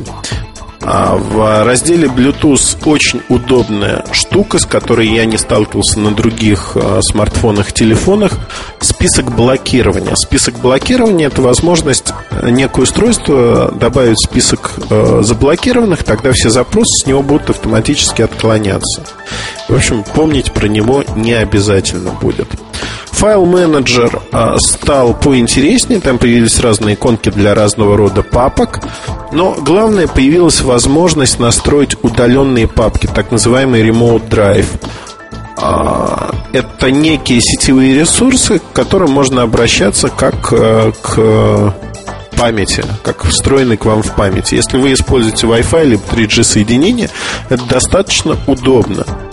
То есть иметь некое сетевое место, хранилище для всех ваших файлов. Действительно удобно, и это работает. Раньше, год назад где-то, ну, по-моему, польские ребята из Варшавы извращались через СМТП протокол а, создавали такие папки удаленные, их программка была достаточно занятной, но это вот, как называется, деятельность кулибиных. Тут же это сделано официально вполне, и это работает. Работает абсолютно нормально. А, если говорить о других вещах, есть утилита My Nokia, она становится стандартной вообще для всех продуктов от Nokia. Эта утилита, она забавная тем, что позволяет получить доступ, в общем-то, к э, различным бесплатным штучкам от Nokia э, всевозможным там логотипы, видео, рингтоны, игры, возможно, в будущем. А, не могу не сказать, что N78, так же как и другие аппараты, а, включает в себя сервис OV. OV – это дверь по-фински. В общем, можно загружать онлайн фотографии, а, вести свои дневники и тому подобные вещи делать. Ну, безусловно, поддерживается Flickr, поддерживается ряд других сервисов. Их список может расти полноценная поддержка офиса, Quick Office стоит. Э, в общем-то, тут никаких изменений нету. Из э, вещей, которые мне показались нелогичными, это деление по папкам, оно стало более логичным, но все равно страдает там некой загроможденностью во втором уровне. Правда, тут можно создавать произвольное количество папок в главном меню, в подменю, сортировать функции по этим папкам. Фактически вы можете настроить телефон под себя так, как вы хотите. Абсолютно проблем никаких это не вызывает. А, о чем еще хотелось бы сказать, вот буквально кратенько-кратенько. А, Wi-Fi а, мастер а, получился более интересным. Он теперь создает точки доступа и проверяет, можно ли соединиться с интернетом, такой некий интерактивный мастер. А группы настроек для точек доступа появились. То, что знакомо по UIC и отсутствовало в S60, наконец-таки появилось. То есть вам не нужно мучиться, что вот эта точка не сработала, аппарат может подставить другую.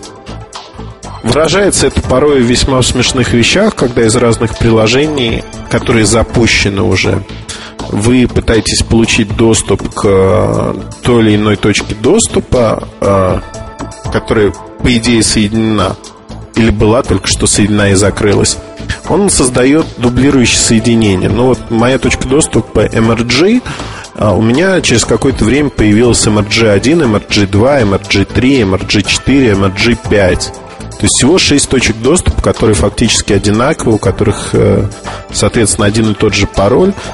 А зачем делать клоны, непонятно. А, мне, наверное, есть какие-то ситуации, в которых это клонирование оправдано, но мне это непонятно. Достаточно проверять, что совпадает ID сети и сам пароль для сети совпадает. Возросло число настроек, но в целом, в общем-то, как сказать, все работает хорошо. Скажу так. А, я не хочу вдаваться в дебри ОФП-2.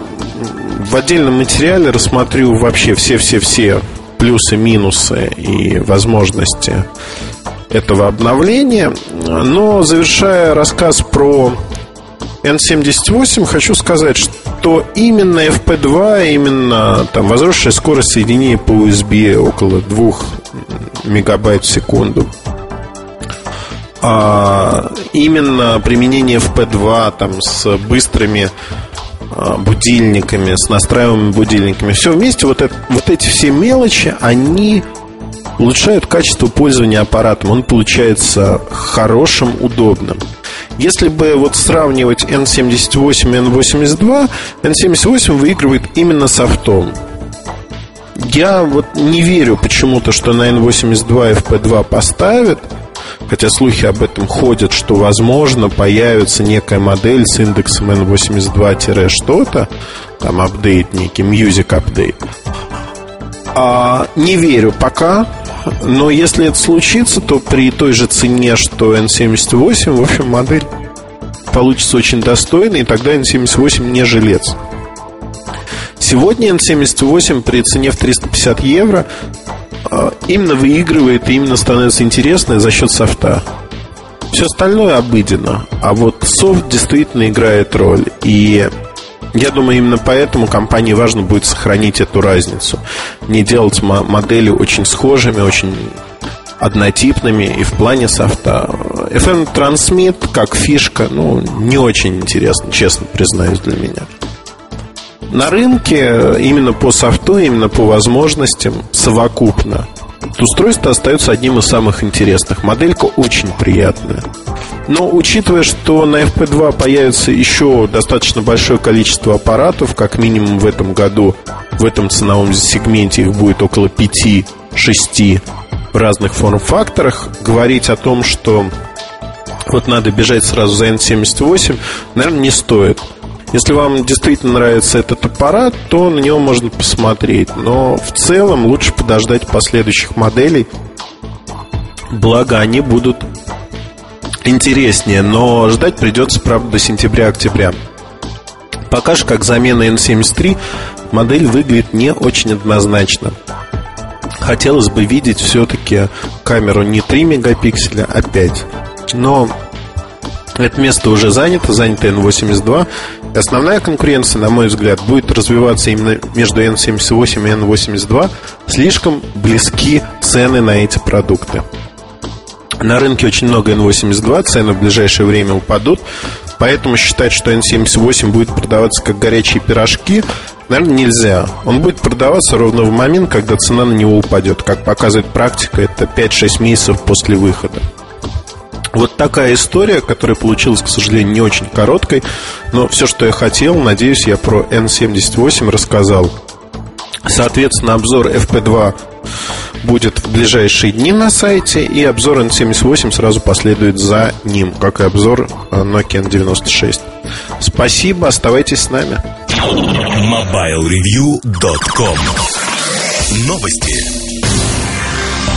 Контент-провайдер iFree и продюсерская компания Aeroplan, специализирующаяся на анимационных проектах, запустили мобильную версию популярного сервиса Болтуны под названием «Говорящие открытки».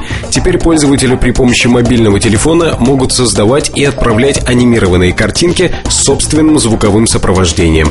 Чтобы создать такой ролик, нужно позвонить на голосовой портал iFree по номеру 0878 и далее следовать указаниям навигационной системы. Microsoft запустила партнерскую программу для разработчиков программного обеспечения. Целью программы является совместная работа с партнерами для выпуска высококачественных мобильных решений, посредством которых пользователи смогут общаться, используя сервисы Windows Live.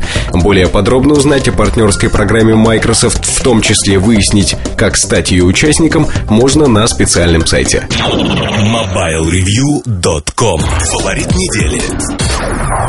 Добрый день, в эфире Александр Дембовский, редактор раздела персонального аудио и видео mobilereview.com.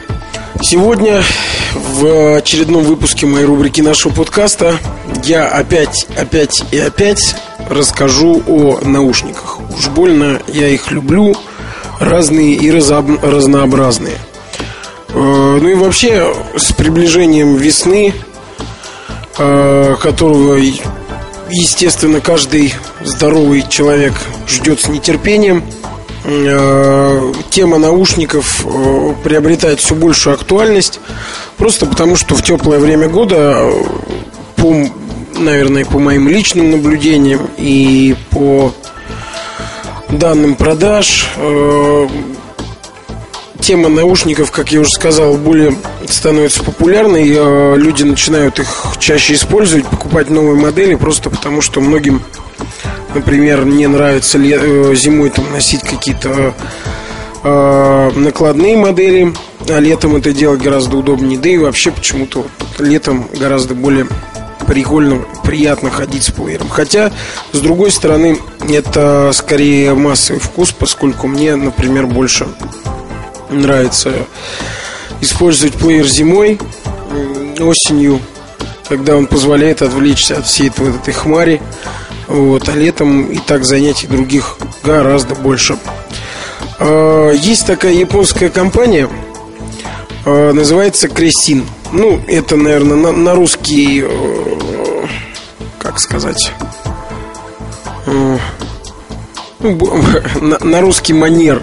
Да, я не буду пытаться там продемонстрировать какое-то особое произношение. Кресин так кресин.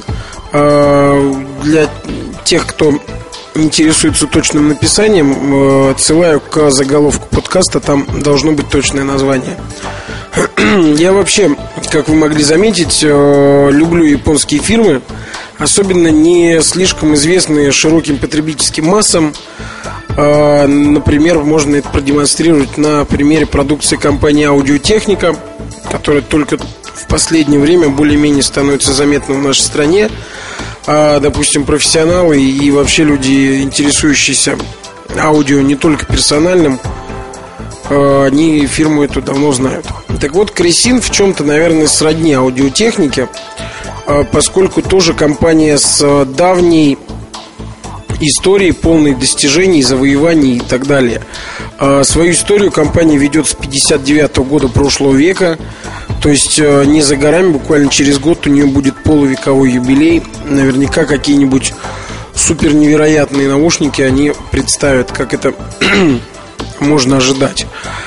А, Кресин производит всевозможные наушники – это основное, основное направление деятельности компании. Есть еще разные гарнитуры, э, небольшие микрофоны. Производятся даже модули цифровых камер. Но это все побочные направления. Основное это, конечно, э, наушники. Э, наушники есть всевозможных форм-факторов, от самых миниатюрных вставных до крупных мониторных. И в основном модели очень и очень интересные. И еще более им интересности прибавляет то, что на российском, да и на европейском рынке они до последнего времени представлены довольно мало. Кстати, Кресин выпускала компания комплектные модели для некоторых известных брендов. Э, но на низкий бюджет как особо не разгуляешься. Как правило, цена наушников комплектных в общей цене плеера вряд ли превышает там, 5% максимум. Соответственно, тут простора для деятельности мало и пытаться изобрести что-то на ровном месте, точно так же, как вот заслуженная компания и очень уважаемая Sennheiser, да, вот она выпускала комплектную модель, но MX400, если я не ошибаюсь. Но дальше этого развивать эту тему не стали, поскольку слишком уж это узкий сегмент. А, так вот, э, с последнего времени, судя по всему, ситуация с Кресинкс маркой меняется, с ее представленностью. Видимо, начинается активное продвижение в Европу. И я надеюсь в Россию. В России, наконец-то, у марки будет нормальная дистрибьюция. На это я надеюсь потому, что получил образец наушников, а, кстати, модель, о которой я буду говорить, называется CS HP500. А, для краткости буду называть ее просто HP500. Так вот, а, этот образец был получен от крупного дистрибьютора, от компании, откуда ко мне приходят образцы и аудиотехники, и Кавон, КОС, АКГ и других известных марок. Я думаю, те, кто, как говорится, в теме уже догадались, что это за компания, а другим особо и не надо, поскольку розницей эта компания не занимается, а название ее никому ничего не скажет. Так вот, HP 500. Ну, я думаю, в обзоре еще поподробнее остановлюсь на самой марке Кресин. А сейчас же упомяну, наверное, то, что я встречал вообще ее продукцию в основном в небольших интернет-магазинах. Ну, есть что-то и на Player.ru. Э, наверное, самый известный у нас магазин конкретно портативного аудио-видео. Самый уважаемый. И, значит, там было несколько моделей, я встречал. А так вообще в основном на горбушке. Там есть несколько магазинчиков, в которых действительно можно встретить очень крайне любопытные, необычные, неизвестные модели. И прямо, что называется, в развалах у них все витрины забиты коробками. И там я встречал очень интересные выглядящие, я думаю, звучащие вставные наушники. Но, как вы понимаете, чтобы их потестировать, нужно было приобретать их, а это на фоне обилия еще других образцов э, не очень-то интересно. Но сейчас, я думаю, Надеюсь, что образцы попрут, что называется, поэтому с маркой Кресин я и продолжу вас, вас дальше знакомить. А, что касается HP 500, это небольшие накладные закрытые наушники. Правда, на сайте компании почему-то написано, что они открытые. Вот я ощупал, осмотрел их и даже попробовал на зуб. Вот открытости никакой у них не увидел.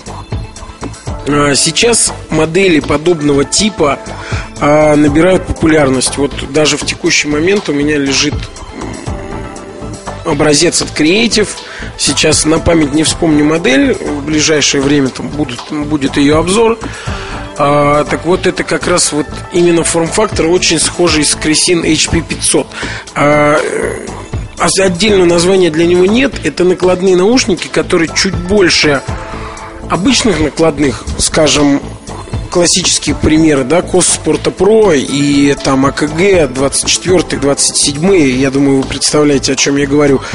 А вот э, эти наушники, о которых сейчас идет речь, HP 500, они больше них, но меньше накладных мониторных, тех же, допустим, Technics 1210, которые для меня являются образцом а, в том смысле, что, наверное, это самые на текущий момент подходящие из мониторных наушников, подходящие для использования с портативной техникой. По крайней мере, инопланетянина, будучи одетыми на голову, они из вас не сделают. А набирают популярность наушники типа HP500. Почему? Потому что они лучше всего, а, с одной стороны, они меньше мониторных, не такие э, громоздкие, тяжелые, дорогие, не такие, э, скажем, трудные для плееров в плане работы, потому что не каждый плеер прокачает большие наушники. Вот. Вместе с этим они обеспечивают звук посерьезнее, чем компактные накладные модели. Ну и все со всеми вытекающими, как говорится, отсюда последствиями.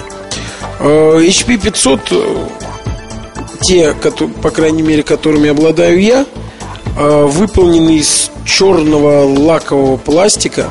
Ну, лаковый он ближе к чашкам, а головье оно сделано матовым, к тому же оно еще и складное, складывается пополам. И этот пластик, вообще-то обычно я такие решения не очень люблю. На них и отпечатки пальцев остаются, и часто, знаете, добавляют почему-то азиатские производители в них звездочку, вот эту мелкую кружку какую-то, выглядит довольно попсово. Но вот HP 500 мне нравится. Когда выйдет обзор, посмотрите фотографии, я думаю, очень многие разделят э, мою симпатию. Э, причем самое интересное, что основным вариантом цветового решения вот на том же на фирменном сайте выступает серебристый. Я очень рад, что надеюсь, точнее, что вот раз мне попался на тест черный образец, то и на них сделают упор, поскольку серебристый это уже попса из попсы и ничего в серебристом цвете с момента появления Sony MDR 800 не сделали красивого действительно и я думаю не сделают.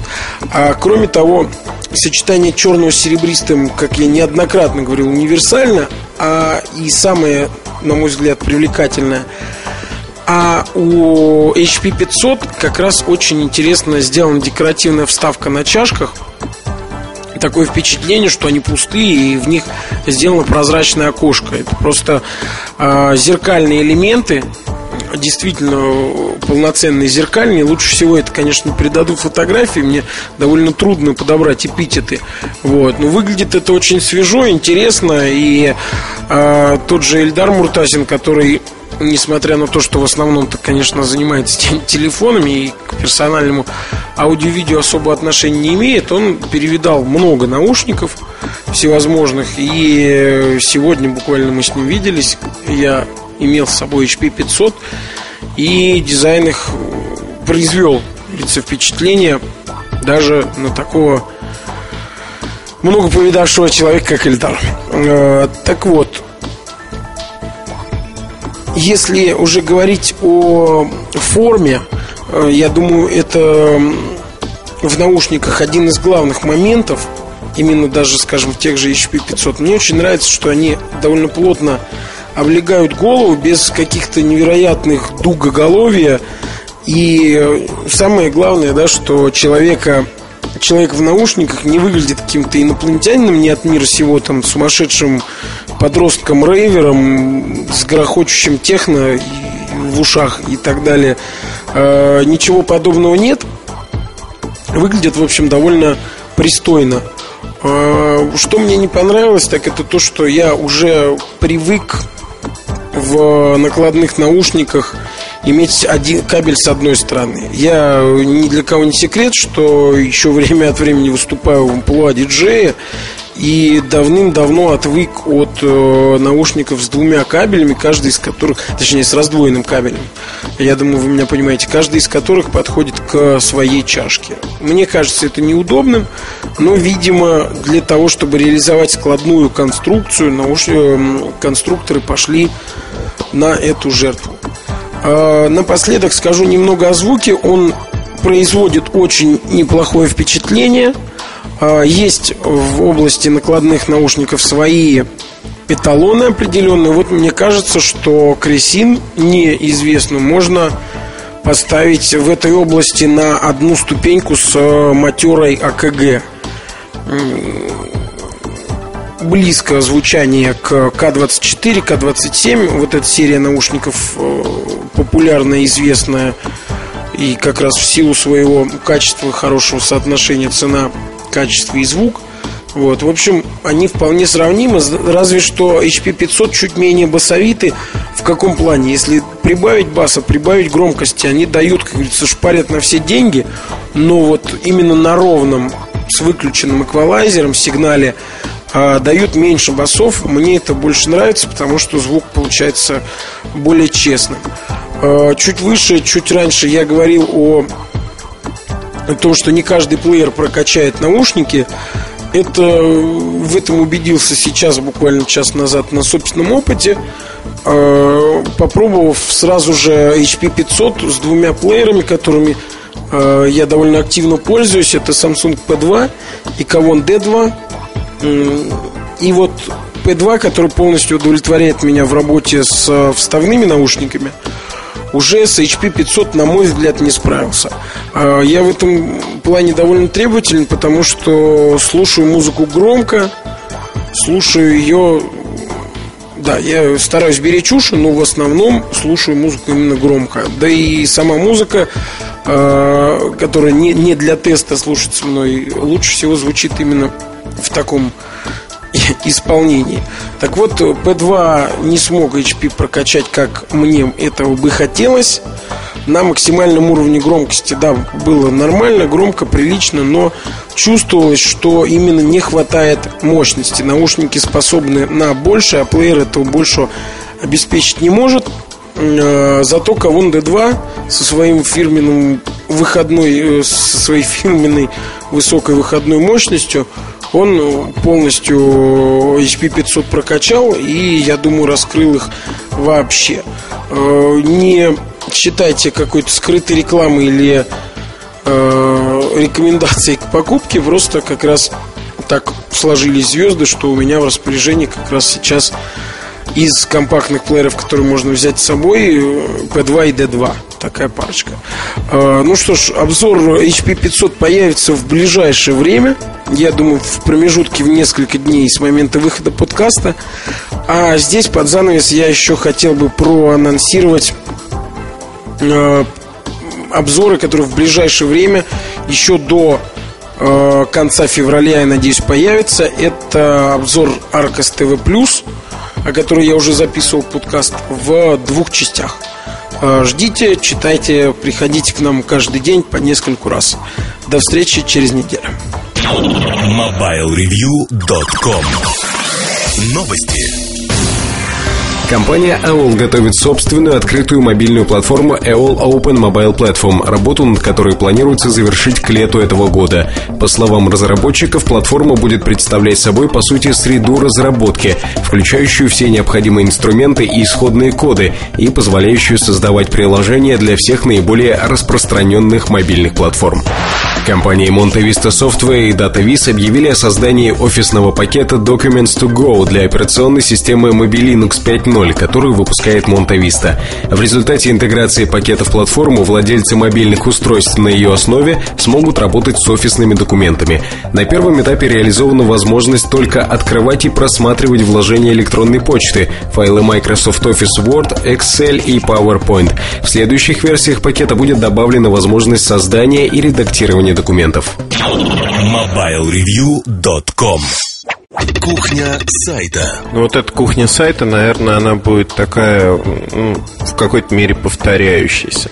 Сразу приношу извинения за мой такой вот э, тихий и неактивный голос, наверное. Действительно очень устал за сегодняшний день. Он как-то был полон м, различными событиями.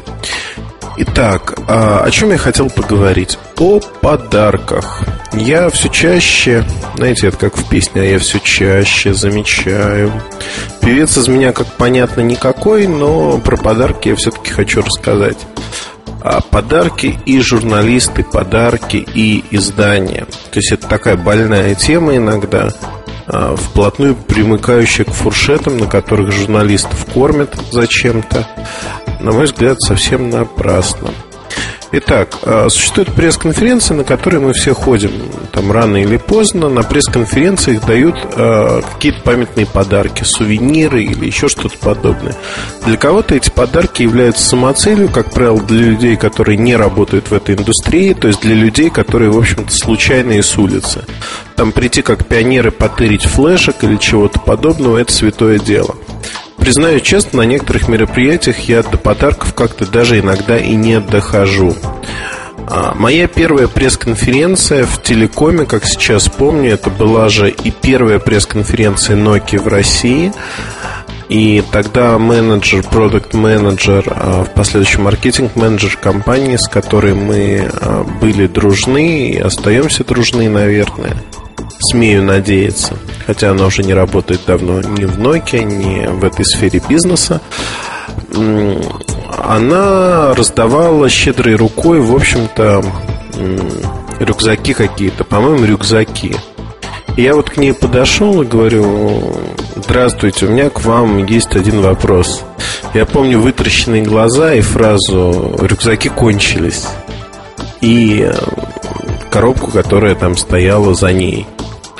А вот, когда я попытался объяснить, что, в общем-то, не за рюкзаком, а совершенно за другим, ситуация разрядилась, и мы уже нормально общались. Наверное, а, на пресс-конференции Intel, где я только-только познакомился с рядом людей, я, в общем, был лето, прискакал в шортах, гавайской рубашке и вообще весь вот так разодетый, сел в первый ряд. А, да, безусловно, ну, это было чересчур, на мой взгляд. Но мне попытались сучить после этого сразу от чего-то два пакета с подарками некими. Подарки там, по-моему, флешки тогда были или что-то подобное. Ну, не суть важно. Вот тут я хочу отметить э, такой момент, который э, связан с э, вечеринками, э, связан с пиар-активностью компании и прочим-прочим. Так сложилось исторически, что фуршет, э, который делает компания, он может вызывать сразу двоякие чувства, как у журналистов, так и приглашенных, так и у самой компании. Как правило, это делает не компания. Кеттерингом занимается либо, если это в гостинице, проходит служба гостиницы, либо пиар-компания, которая поддерживает производителя так или иначе, ну, либо дистрибьютора, не суть важно. Вот э, честно признаюсь, все журналисты люди, э, ну, в большей мере обеспеченные. Необеспеченных людей немного. Есть такие люди, но есть жилка такая, что, в общем, на халяву и уксус сладкий можно и поесть.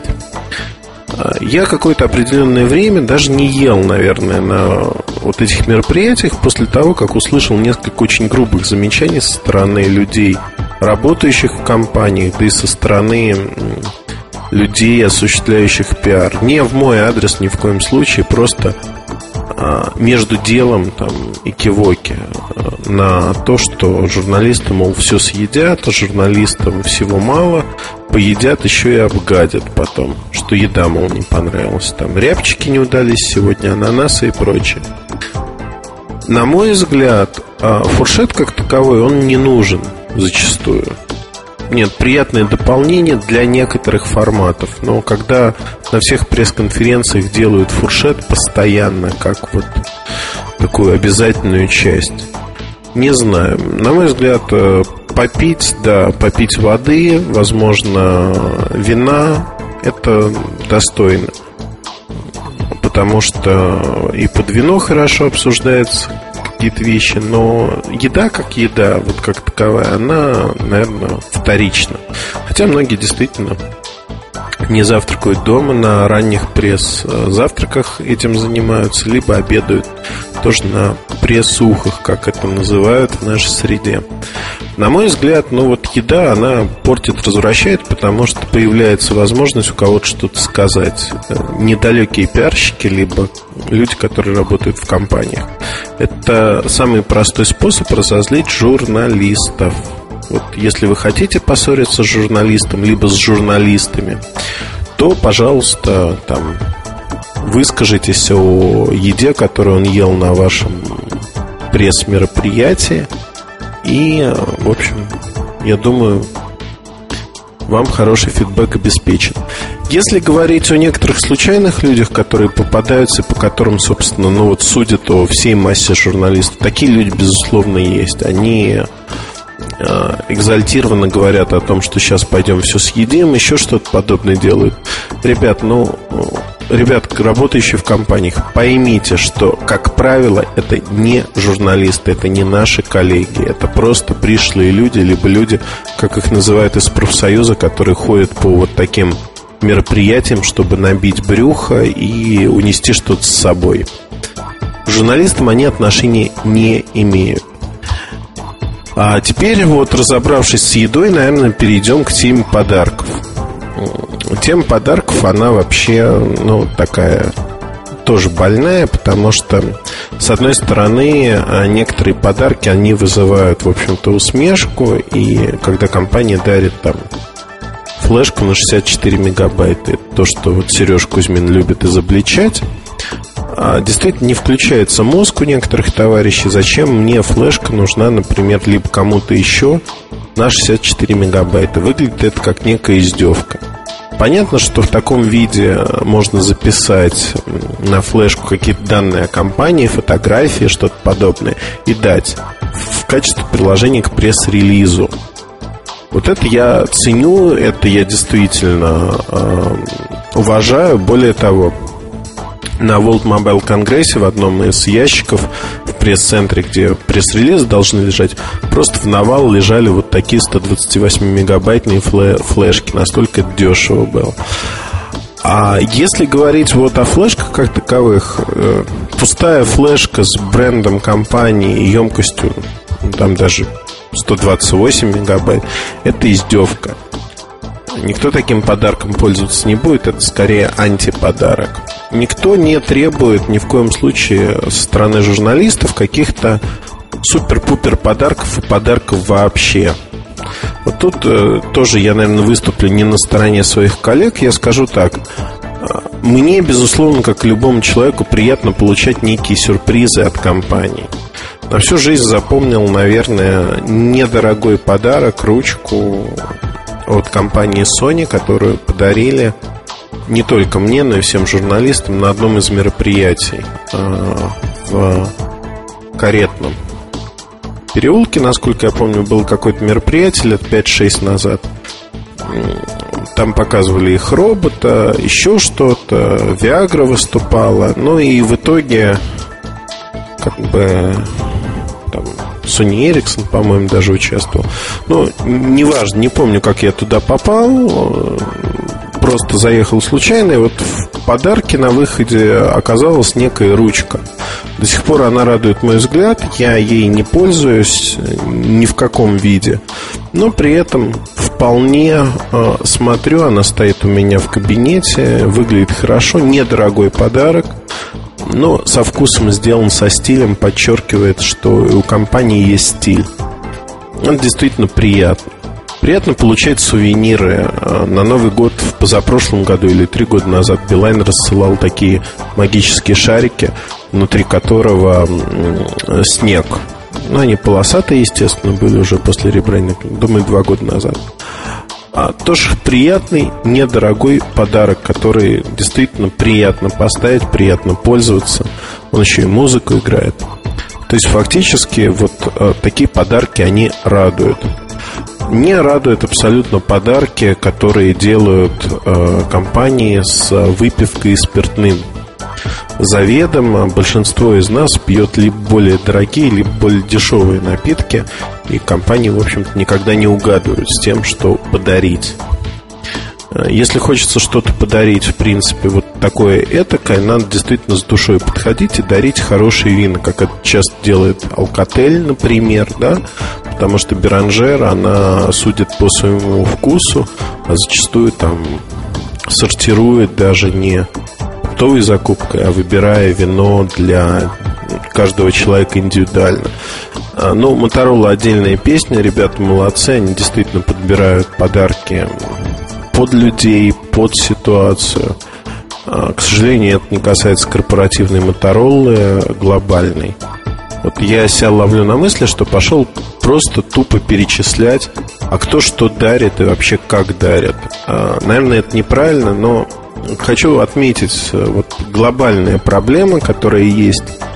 Подарки не являются самоцелью. Более того, для большинства журналистов это вообще не цель. Это некий приятный бонус, приятное дополнение. Когда телекомским журналистам дарят телефоны некие, а, поверьте, это просто дополнение, и для компании очень ценно, если человек будет пользоваться таким аппаратом будет пользоваться, будет ходить с ним, будет его использовать и рекламировать компанию. Фактически это очень недорогое вложение в имидж. А, но с позиции журналистов я очень уважаю своих коллег, которые там по правилам редакции а, не могут взять такие подарки.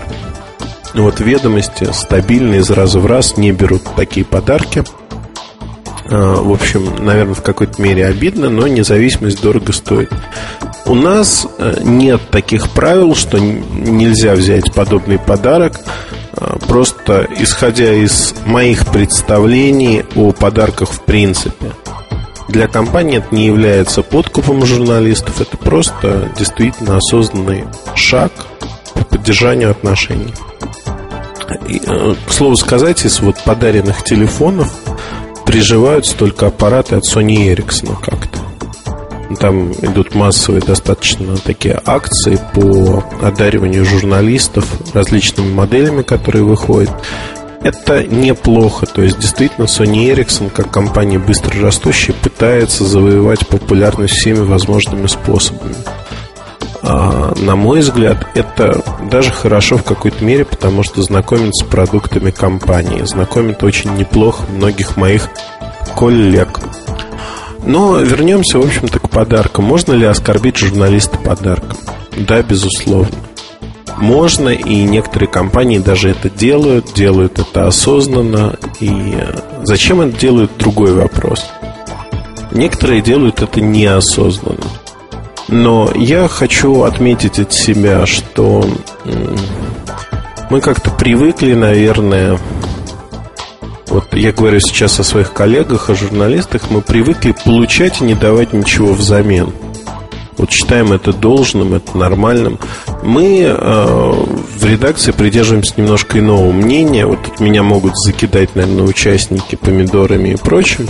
Но поверьте, э, каждый человек, который работает с компанией, так или иначе, человек, с которым работает, поздравляет с праздниками, дарит какие-то вещи, это не подкуп, в свою очередь, должностных лиц вещи, которые дарятся. Это могут быть конфеты, выпивка, да, все что угодно. В общем-то, мы придерживаемся мнения, что мы на одном уровне. Мы не относимся к а, людям, которые должны все хапать и ничего не давать взамен. Это неправильно. Вообще любые человеческие отношения невозможны без дарения чего-либо. Тепла, ласки, внимания, заботы и прочего. И фактически вот односторонние отношения, они искусственны зачастую. Поэтому, наверное, можно говорить о том, что вот нужно работать и так, и так. А когда люди из компании приглашают на ланч, обед, ужин журналистов, зачастую вот э, я наблюдал пару раз такую картину, мне было неприятно искренне, когда человек э, прощается и уходит просто, даже не предлагая, не делая попыток заплатить за себя. На мой взгляд, да, безусловно, компании зачастую приглашают именно с тем подтекстом, но мне кажется, для журналиста очень важно платить за себя. То есть подарки к мероприятиям или каким-то праздникам это одно. Но оплата своего счета за обед, ужин, да все что угодно с представителями компании Наверное, когда это не некое мероприятие, наверное, это вопрос принципа. И тут э, вопрос, в общем-то, стоит по-разному. То есть в каждой конкретной ситуации, хочу оговориться, это выглядит по-разному. Я каждый раз решаю для себя, нужно ли платить или не нужно. Это отнюдь не зависит от того, насколько у меня хорошие или плохие отношения с компанией компания, с которой у меня распрекрасные отношения, я зачастую рад заплатить не только за себя, но и за людей, с которыми сидел. Либо мы платим по очереди, потому что действительно хорошая компания. С компанией, с которой плохие отношения, это не означает, что я обязательно заплачу за себя не для того, чтобы им досадить, а просто потому, что там инициатива встречи, желание встречи и место было выбрано этими людьми. Ну, вот много нюансов всевозможных. Просто я рекомендую, крайне рекомендую включать голову, голову и еще раз голову для того, чтобы понимать, а что происходит и как происходит. В подарках как таковых, встречах с представителями компании на нейтральной территории нет ничего плохого. Это нормальная жизнь. Но, дорогие коллеги и те, кто слушает и пытается стать нашими коллегами, поймите и вложите себе в голову простую вещь. Нельзя только брать, брать и брать. Надо что-то давать взамен. Если вы будете давать взамен ваше благорасположение в статьях и прочем, это будет называться подкупом. И, в общем-то, это недопустимо. Но давая взамен аналогичные вещи, вы не жертвуете ни своими принципами, не оказываете, в общем-то, услуги какие-то компаниям. Одним словом, это допустимо. Вот, наверное, тут э, я поставлю жирную точку, потому что я не хочу больше говорить на эту тему, и у меня сразу всплыла куча примеров, на которые я буду ругаться, ругаться очень нехорошо. Я эти примеры не хочу приводить, потому что, ну, как-то коллег ругать не хочется. Мы тоже не идеальны, отнюдь не идеальны, и наверняка там про меня лично, про каких-то людей можно сказать э, кучу гадостей э, в аспекте подарков. Наверное. Ну, вот история очень смешная тоже была среди коллег, журналистов ходила. Муртазину подарили некий коммуникатор дорогой, одна из компаний. Вот просто взяла и подарила. Ну, тоже история такая, знаете, она была несколько лет назад. Человек, который подарил коммуникатор этот, он купил его за свои деньги, что самое смешное.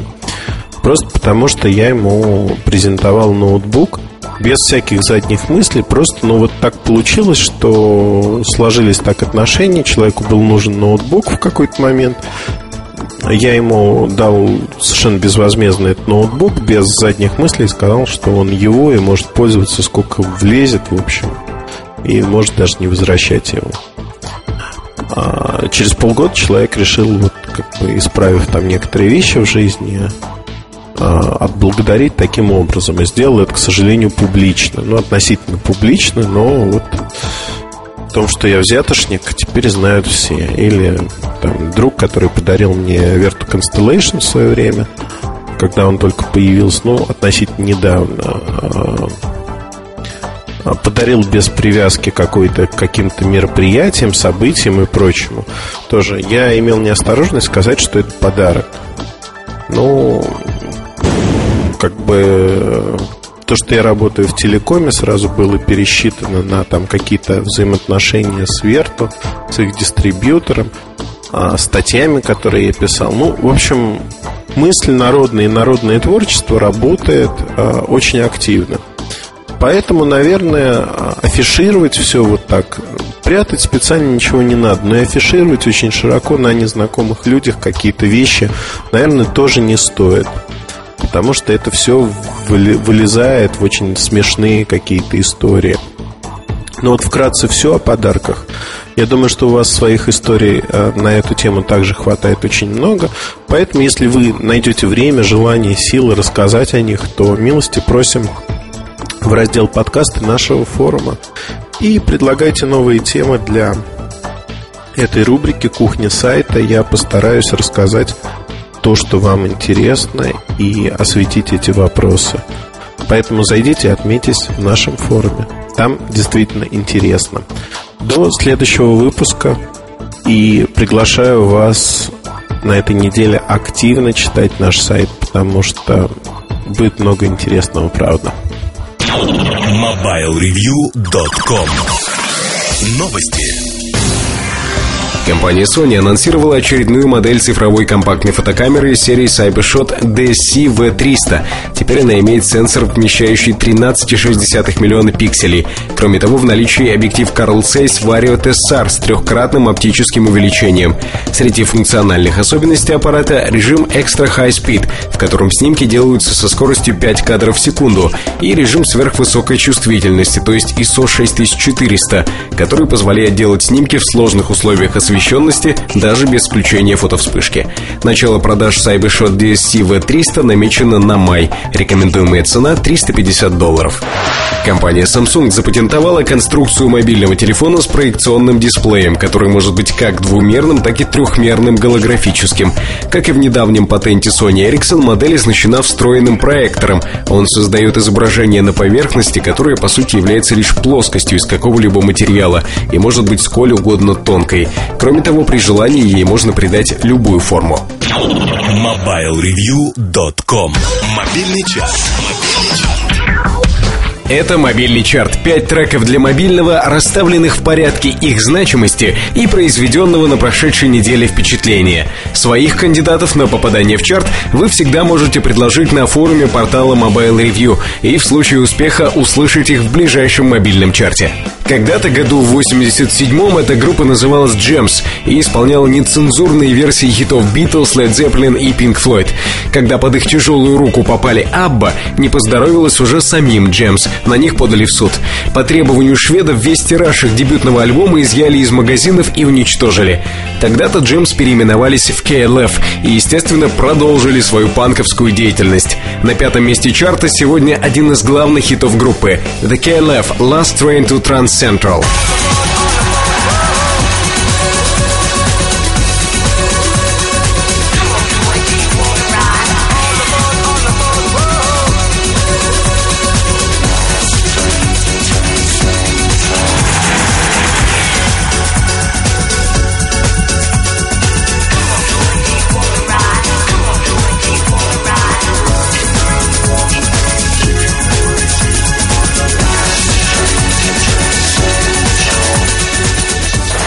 Строчкой выше еще один человек из Великобритании, правда играющий совсем другую музыку. Его зовут Пол Джонсон, а представлять трек Get Get Down нет совершенно никакого смысла. Четвертое место.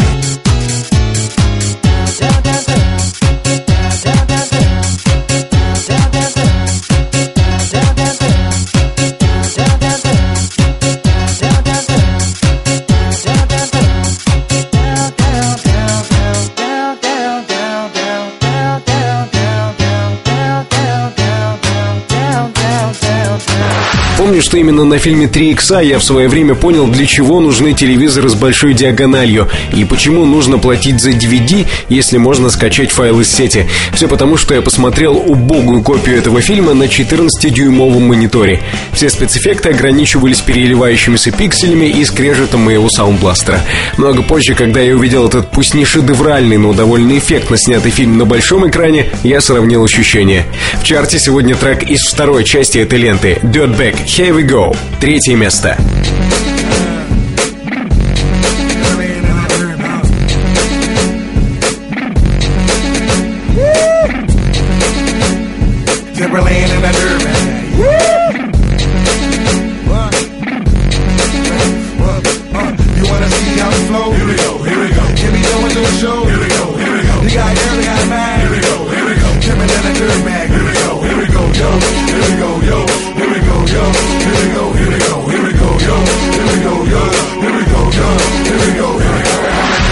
Еще немного киношной музыки. На этот раз предлагаю вспомнить фильм «Маска» с Джимом Керри. Итак, представьте себе, два десятка патрульных авто с открытыми дверями, полисмены, укрываясь за ними, целятся в героя Джима Керри, и вдруг раздается музыка. Второе место мобильного чарта Джим Керри, Cuban Pete.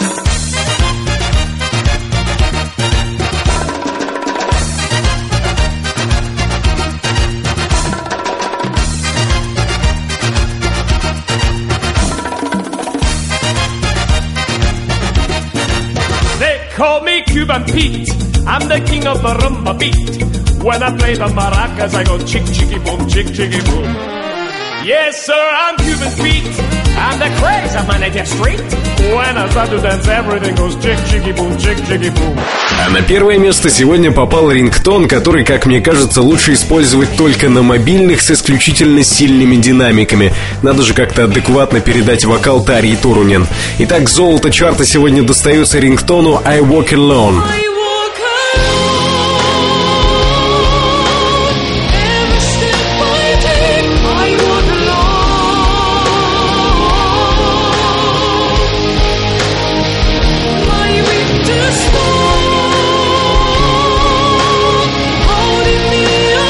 Наш выбор за неделю. Пять рингтонов, которые не будут лишними, ну, например, в личных мобильниках редакторов сайта. Надеюсь, что и вам они тоже понравились. В любом случае, ваших музыкальных фаворитов мы всегда рады послушать на форуме портала mobilereview.com. MobileReview.com Жизнь в движении. Все на этой неделе. Вы слушали подкаст, подготовленный редакторами сайта mobilereview.com. Подробные текстовые обзоры, видео и фотографии мобильных устройств, а также ссылки на скачивание некоторых программ ищите на сайте. Там же, на форуме Mobile Review, можно высказать свое мнение об услышанном в подкасте. Меня зовут Наиль Кубаев. До встречи в следующем выпуске. MobileReview.com Жизнь в движении.